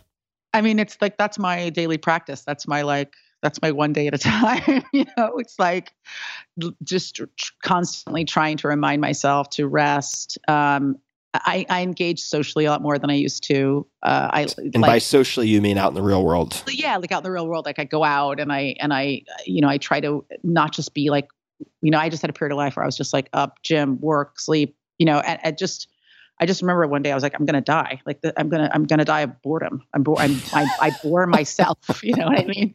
Um, and so, you know, like I, I think I try to court danger in a, in a, a safe way. It's not like I'm jumping out of plane with no parachute or bullfighting or, you know, bare knuckle brawling in an alley, you know, filled with needles. But I, but I am trying to just like be, be not always have my head in my computer. But, but look, the reason that people are workaholics uh, well, there's lots of reasons, I'm sure, social pressures. But for me, I just get this big like serotonin release. Is it serotonin? What's the brain? What's the satisfaction drug? Uh, I. I would say dopamine, perhaps. Dopamine. It's- That's it. Do- dopamine. Serotonin. Sleepy. Sleepy time.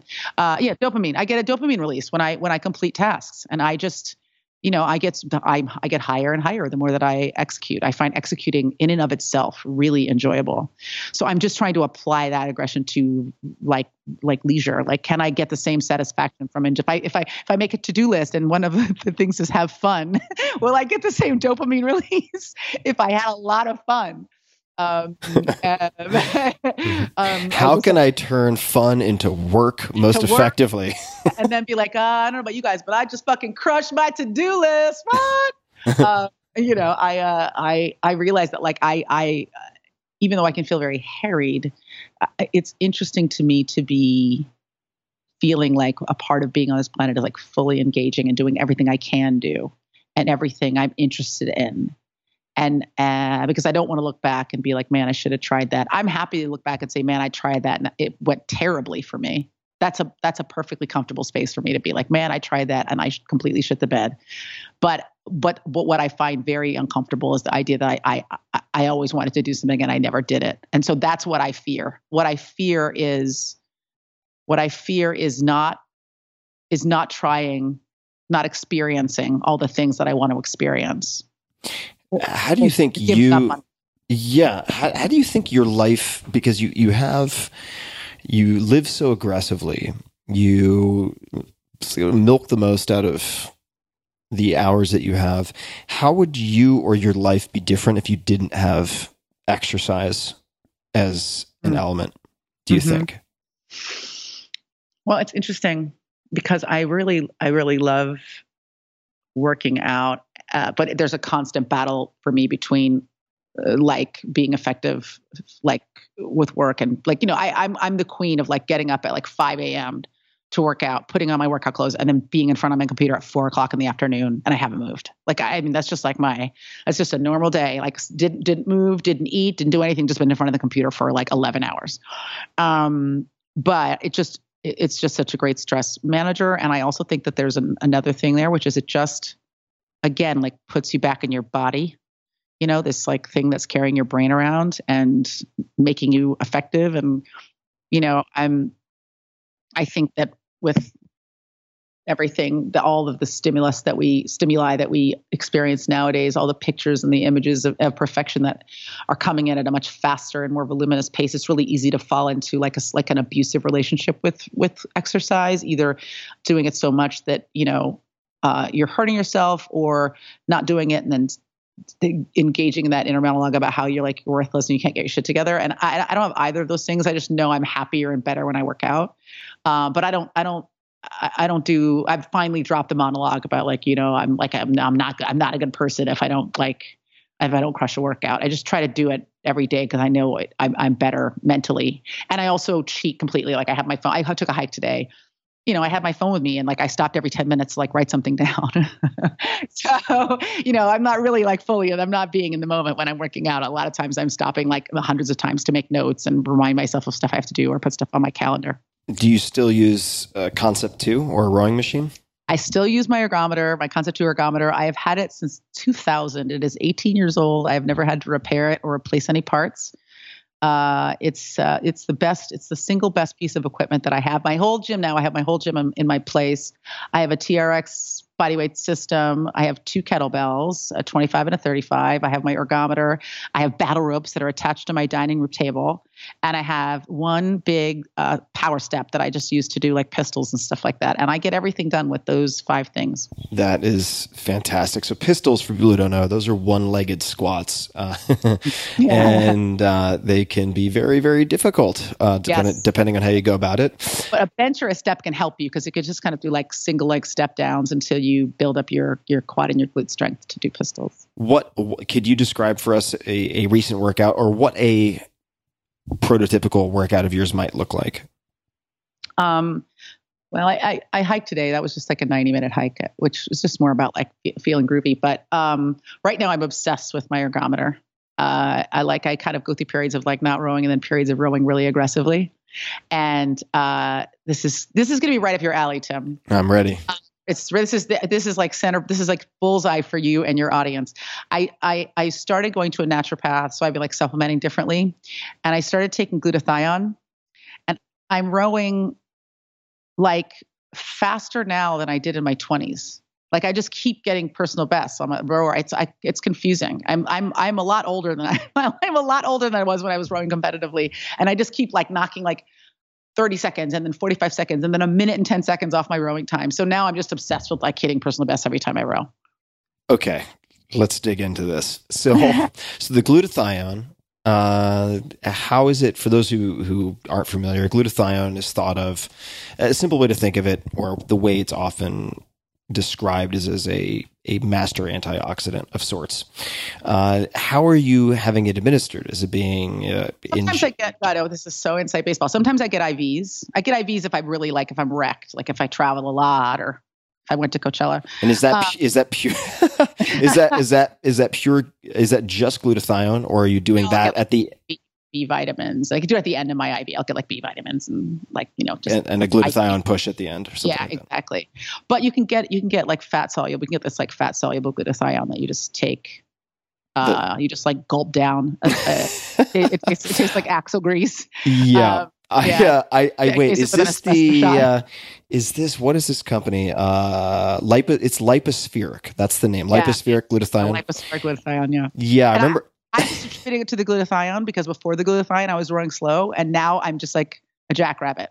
So it, could be something else, but I'm gonna I'm gonna say it's the glutathione. I will warn people in advance. I had some of this lipos, Lypo-Spheric glutathione at one point, and I gave it to a friend of mine, and I think it might have been for those who know my buddy Kevin Rose, since I like to mention him, even misattribute things to him just for fun.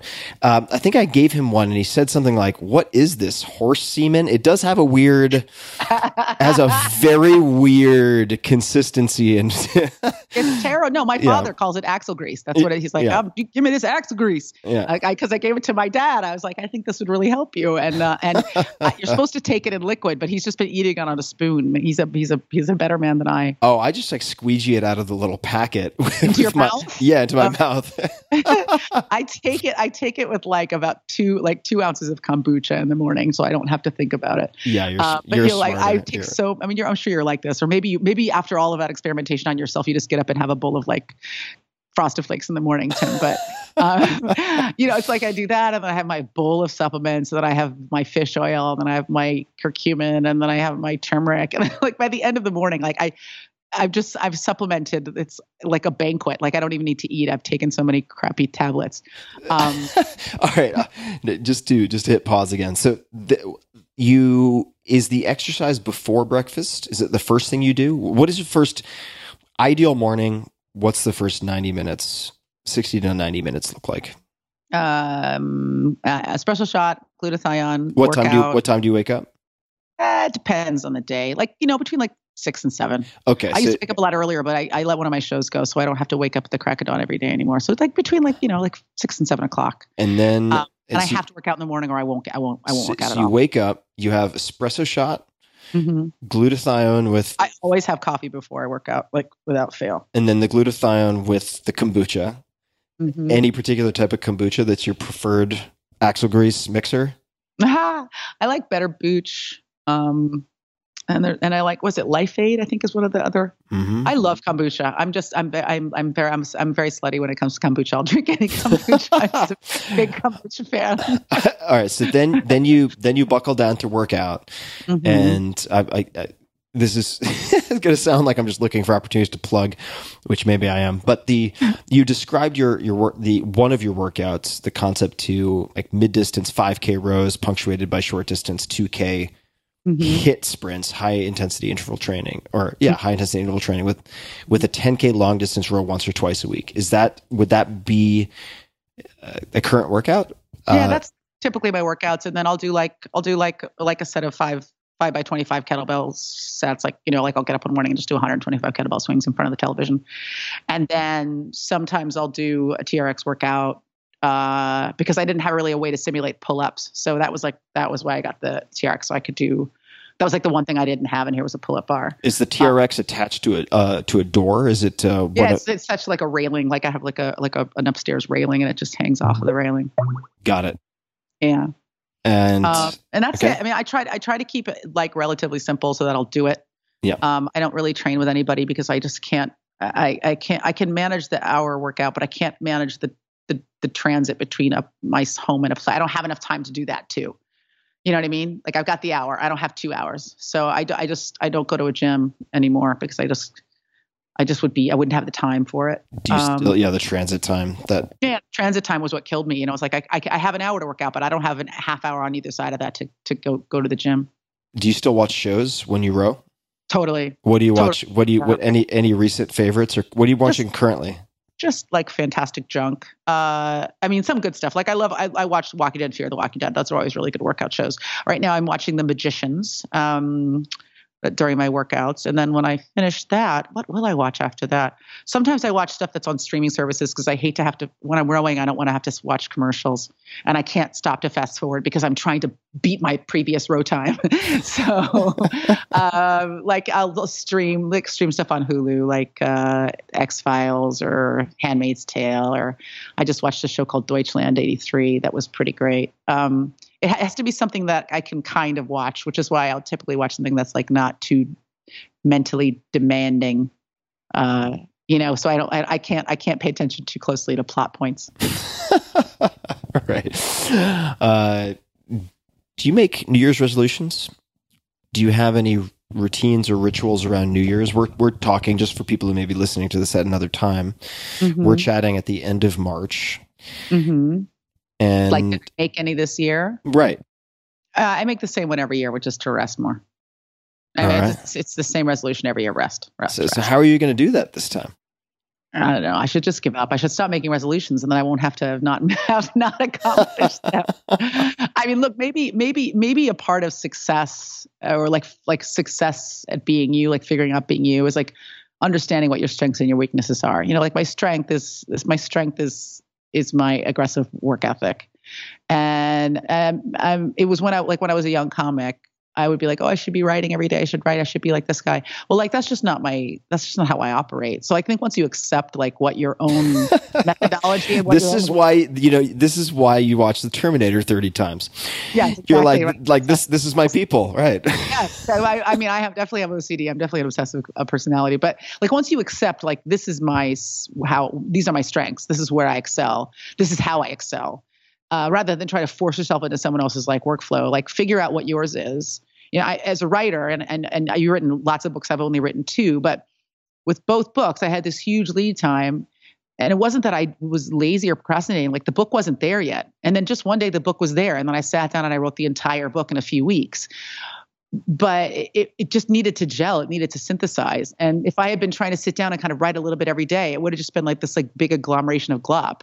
But just one day I was like, oh, the book is in it. The book is in me now. The book is in me. And then I got it out, you know? Oh Um, God, I wish that I wish I had that experience. Man, I'm so jelly.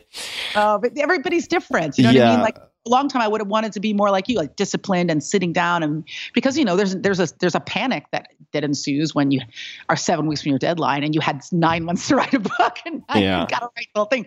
But it's just like that for me. Certain threads have to connect, and that requires like rumination and and time, and and you know, I, I can't just can't do it any other way, so I don't. I think I think my strength is eating like, every day, trying to eat a wheelbarrow full of glass and shit out diamonds or something like Oh, that. that's, that's a good one. Should, that, that should be a tattoo. uh, well, speaking of eating glass, uh, so I want I this is this uh, this may, might be predictable, but I'm okay with predictable. I would like to s- start to wrap up with a handful of questions, and the first one I'm going to ask is, and and you actually give people. A, a head a heads up on this with the self inflicted wounds. So uh, you usually say at some point I'm going to ask you about X, uh, but I'm I'm sure you've had time to think about this. So, do you have any favorite stories of self-inflicted wounds of your own that you Hmm. could that you could share? Well, I mean, obviously, the book is just a collection, not even a comprehensive one, but but but quite detailed of many many mistakes that I've made. Um, I'm trying to think of something that's happened recently. It's it's interesting. I see my mistakes differently now than I did when I was younger. They just feel like an aspect of being human versus like some kind of tragic uh, Flaw. you know, flaw. Exactly. They just it just seemed like an unavoidable aspect of being alive. Um, but I'm trying to think if there's if there's one like, and then I'm thinking ones that recently that don't feel like that that cataclysmic. So they're like they're like lame like lame stories. Oh, you could pick a classic uh, also, like the, the the greatest hits. Like if you're watching.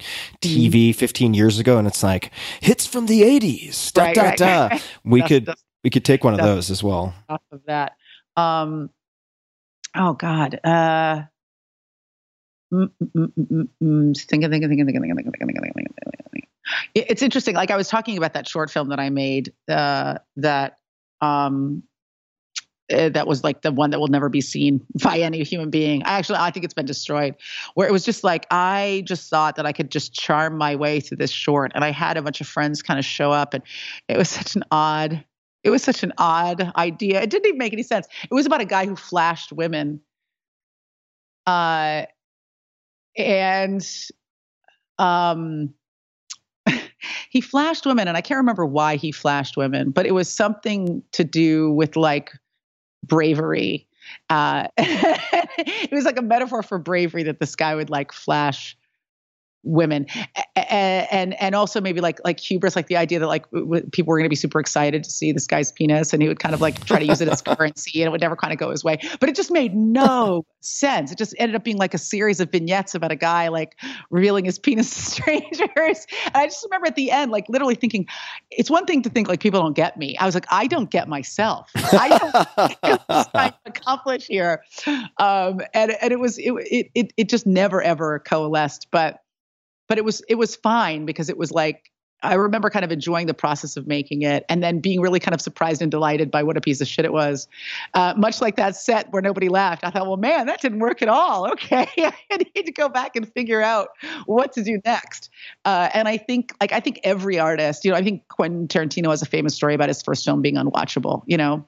Um, I think, I, I just think, you know sometimes if, if your personality is to be really aggressive and kind of dive in you- you're bound you're bound to make some spectacular failures you know and and you just have to have a high tolerance for that and and and not take it personally and, and keep moving forward.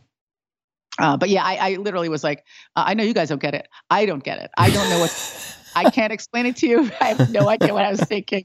Thank you for putting yourselves in my hands. It was a terrible mistake on your part, but you're very gracious to have trusted me with your lives. What is what's the name of the short? It was called The Whipper. Conjures all sorts of images. it makes no sense whatsoever. Uh, when have you been extremely proud of yourself? Could be any point in your life. Can you can you think of a standout point where you're like, You know- God, God damn, like good for me, fucking a. I hate I hate to have it be about this because it sounds like it's super self promotional, but I- I really am proud of this film, and I for a variety of reasons. I think because it, it did it did Axis. It, it was yeah Axis because it- it was such a um. I mean, I was lucky that I, I was brought a great script and, and I had a really talented actor, but we, we put this movie together like so quickly. Um, and I knew, and I had a vision for it, but I also was, because we were moving so fast, feeling my way eh, through the dark in, in some aspect.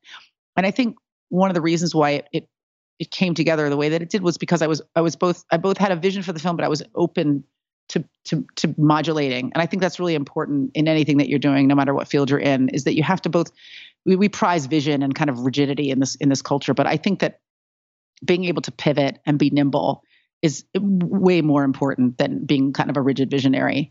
Um, you have to be able to look at data and interpret it and then apply it to your situation, or you just you, you're just going to keep banging your head against a wall. So, you know, we, we made this movie. We we got into the very first second day of, of filming. We we started really late. We lost our light. We had to kind of pivot that day. I ended up having to throw all that footage away. Um, another day we lost light and had to get back up at five in the morning and kind of shoot dawn for dusk. But we just kept pivoting. We just kept nothing was catastrophic. Okay, like, and I think that's something I got from my father. It's like, okay, this isn't working. Okay, so we're going to do this. Okay, that's not working. We're going to do this rather than, oh my God, this is the end of the world. What are we going to do? Um, and then in, in post, uh, I had very little money for post and very little time to, to cut the movie together. And and about four weeks in, the editor that I had cutting the movie, he was a great guy, really talented, just wasn't connecting with the material, wasn't wasn't able to assemble the movie. It was an unusual movie. It's one guy in a car, and I I had to let him go, and then I had to learn Avid, the Avid system, and start cutting the movie myself. Um, but again, I wasn't like, what am I to do? I don't have an editor. I'm to die. I just thought, okay, well, like the the answer here is that I'm to learn this s- skill set and I'm going to keep moving forward. Um, and then you know, I made this little film. It was you know strange and atmospheric and dreamlike and you know, it didn't get into Sundance, and everybody always wants to get into Sundance. But then it got into eight other festivals and won two awards and got picked up for distribution. And the result has been much better than I ever could have anticipated. Uh, and and I'm, I'm I'm really proud of it because it, I mean I made made it for what is typically the catering budget. on a on a regular uh, Hollywood movie, you know what I mean? It, it, it, we made it for just no money and in no time, and um, and I think it also says something. I think what I'm also proud of is that the movie actually does have a strong point of view and a strong visual personality and a strong style that is my own. When I look at it, it I don't think I'm trying to emulate anybody. I feel like this is this is something that I made. It's my it's my little lumpy ashtray from shop class, and and I I, I really love it. Good for you. And Yeah. You know, I there there are there's this. I, I think it's easy to not not I'm not saying you, but for humans to look at the people who are showcased on the covers of magazines or on the front pages of popular websites and think, wow, they figured out all the secret sauce or they mm-hmm. have the, the keys to the kingdom and they're able to show up and just hit home runs every time they step to the plate. And when you look at the origin stories of some of these incredible creations that people are familiar with, whether it's Jaws or the company Alibaba is one example. Jack Ma, the founder, I think he's the richest man in China, or certainly one of the top few at this point. And he said, I'm paraphrasing, but we had a huge advantage in the beginning, and that was we had no experience, no money, and no plan. and it forces you to really think cre- outside of the box. And even if that project doesn't succeed by outside measures, the confidence that you develop in exploring areas outside of the box can then transfer to future projects. I remember there's uh, this fantastic documentary. I'm going to butcher his name. It, well, it's fantastic mostly for the message, not for all of the content, which I hope makes sense. But it's called Jodorowsky's Dune, and it's the story of this attempt to make a movie about Dune. And the thing is a complete unmitigated disaster, like complete unmitigated disaster. But the, the the talent that was assembled went on to just do incredible things. And if that disaster hadn't happened, uh, one could argue that th- th- if you if you had stepped on that butterfly, these other careers wouldn't have blossomed in the way that they did, and you wouldn't have the Geiger design of the alien that people now know as the alien of aliens and so on.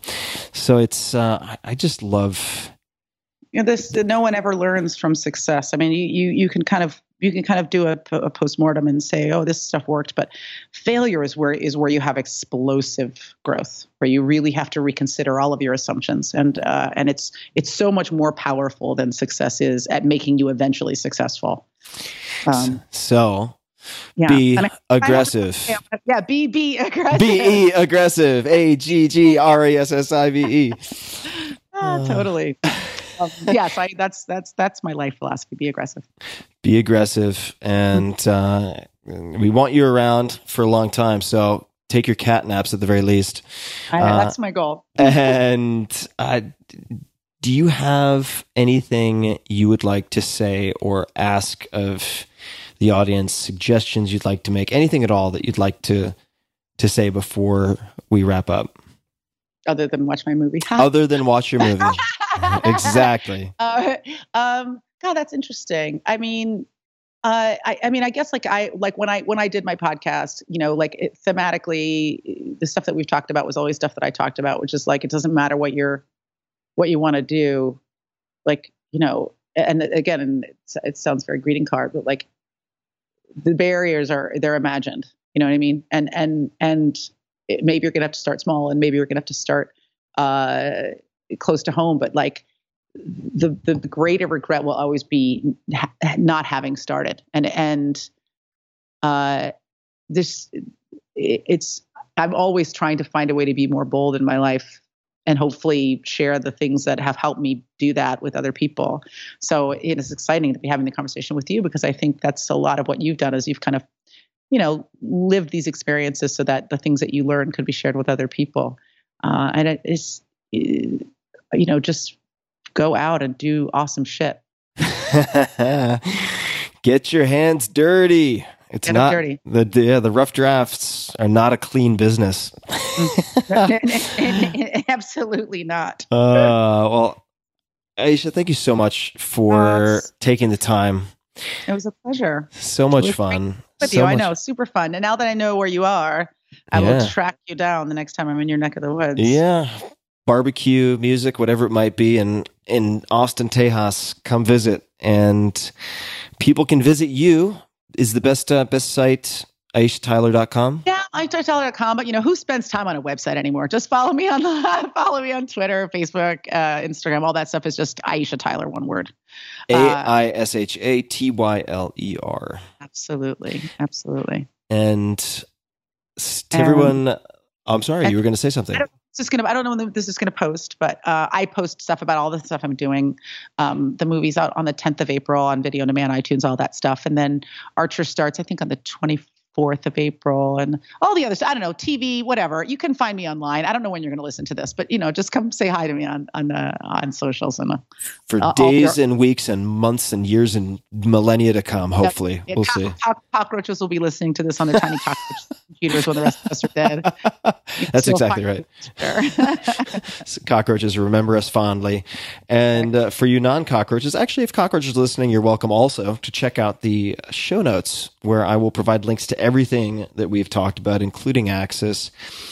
And uh, you can find all of those at tim.blog forward slash podcast, along with the show notes for every other episode. And Aisha, thank you so much one more time for being so goddamn entertaining and inspiring at the same time. It's a rare combo. Uh, Thank you. so I really It's appreciate the time. Great to talk with you. Thanks, Tim. of course. And to everybody out there on the interwebs, uh, be safe, maybe. Uh, more important, be aggressive. Get out there. If you if you're dreaming of doing something, creating something someday, just get out a shitty first draft. Because guess what? All the first drafts are really fucking awful. It's very rare that someone just, as I was alluding to, shits out diamonds uh, on a on a daily basis. It's it starts with putting something out there into the world, and uh, hopefully, at least it makes a market of one happy, and that is you.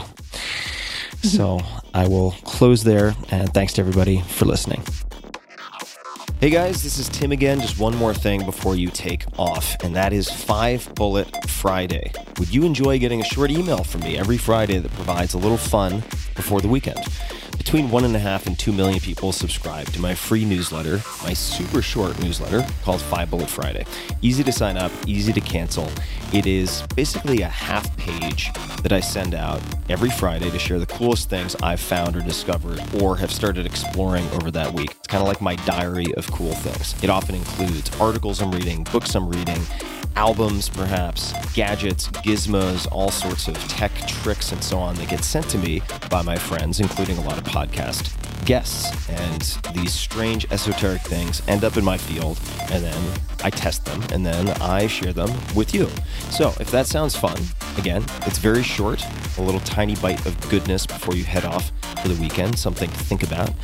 If you'd like to try it out, just go to tim.blog slash Friday. Type that into your browser, tim.blog slash Friday. Drop in your email, and you'll get the very next one. Thanks for listening. This episode is brought to you by Athletic Greens. I get asked all the time what I would take if I could only take one supplement. The answer is invariably Athletic Greens. I view it as all in one nutritional insurance. I recommended it, in fact, in the 4 Hour Body. This is more than 10 years ago, and I did not get paid to do so. With approximately 75 vitamins, minerals, and whole food sourced ingredients, you'd be very hard pressed to find a more nutrient dense and comprehensive formula on the market. It has multivitamins, multi mineral greens complex, probiotics, and prebiotics for gut health, an immunity formula, digestive enzymes, adaptogens, and much more.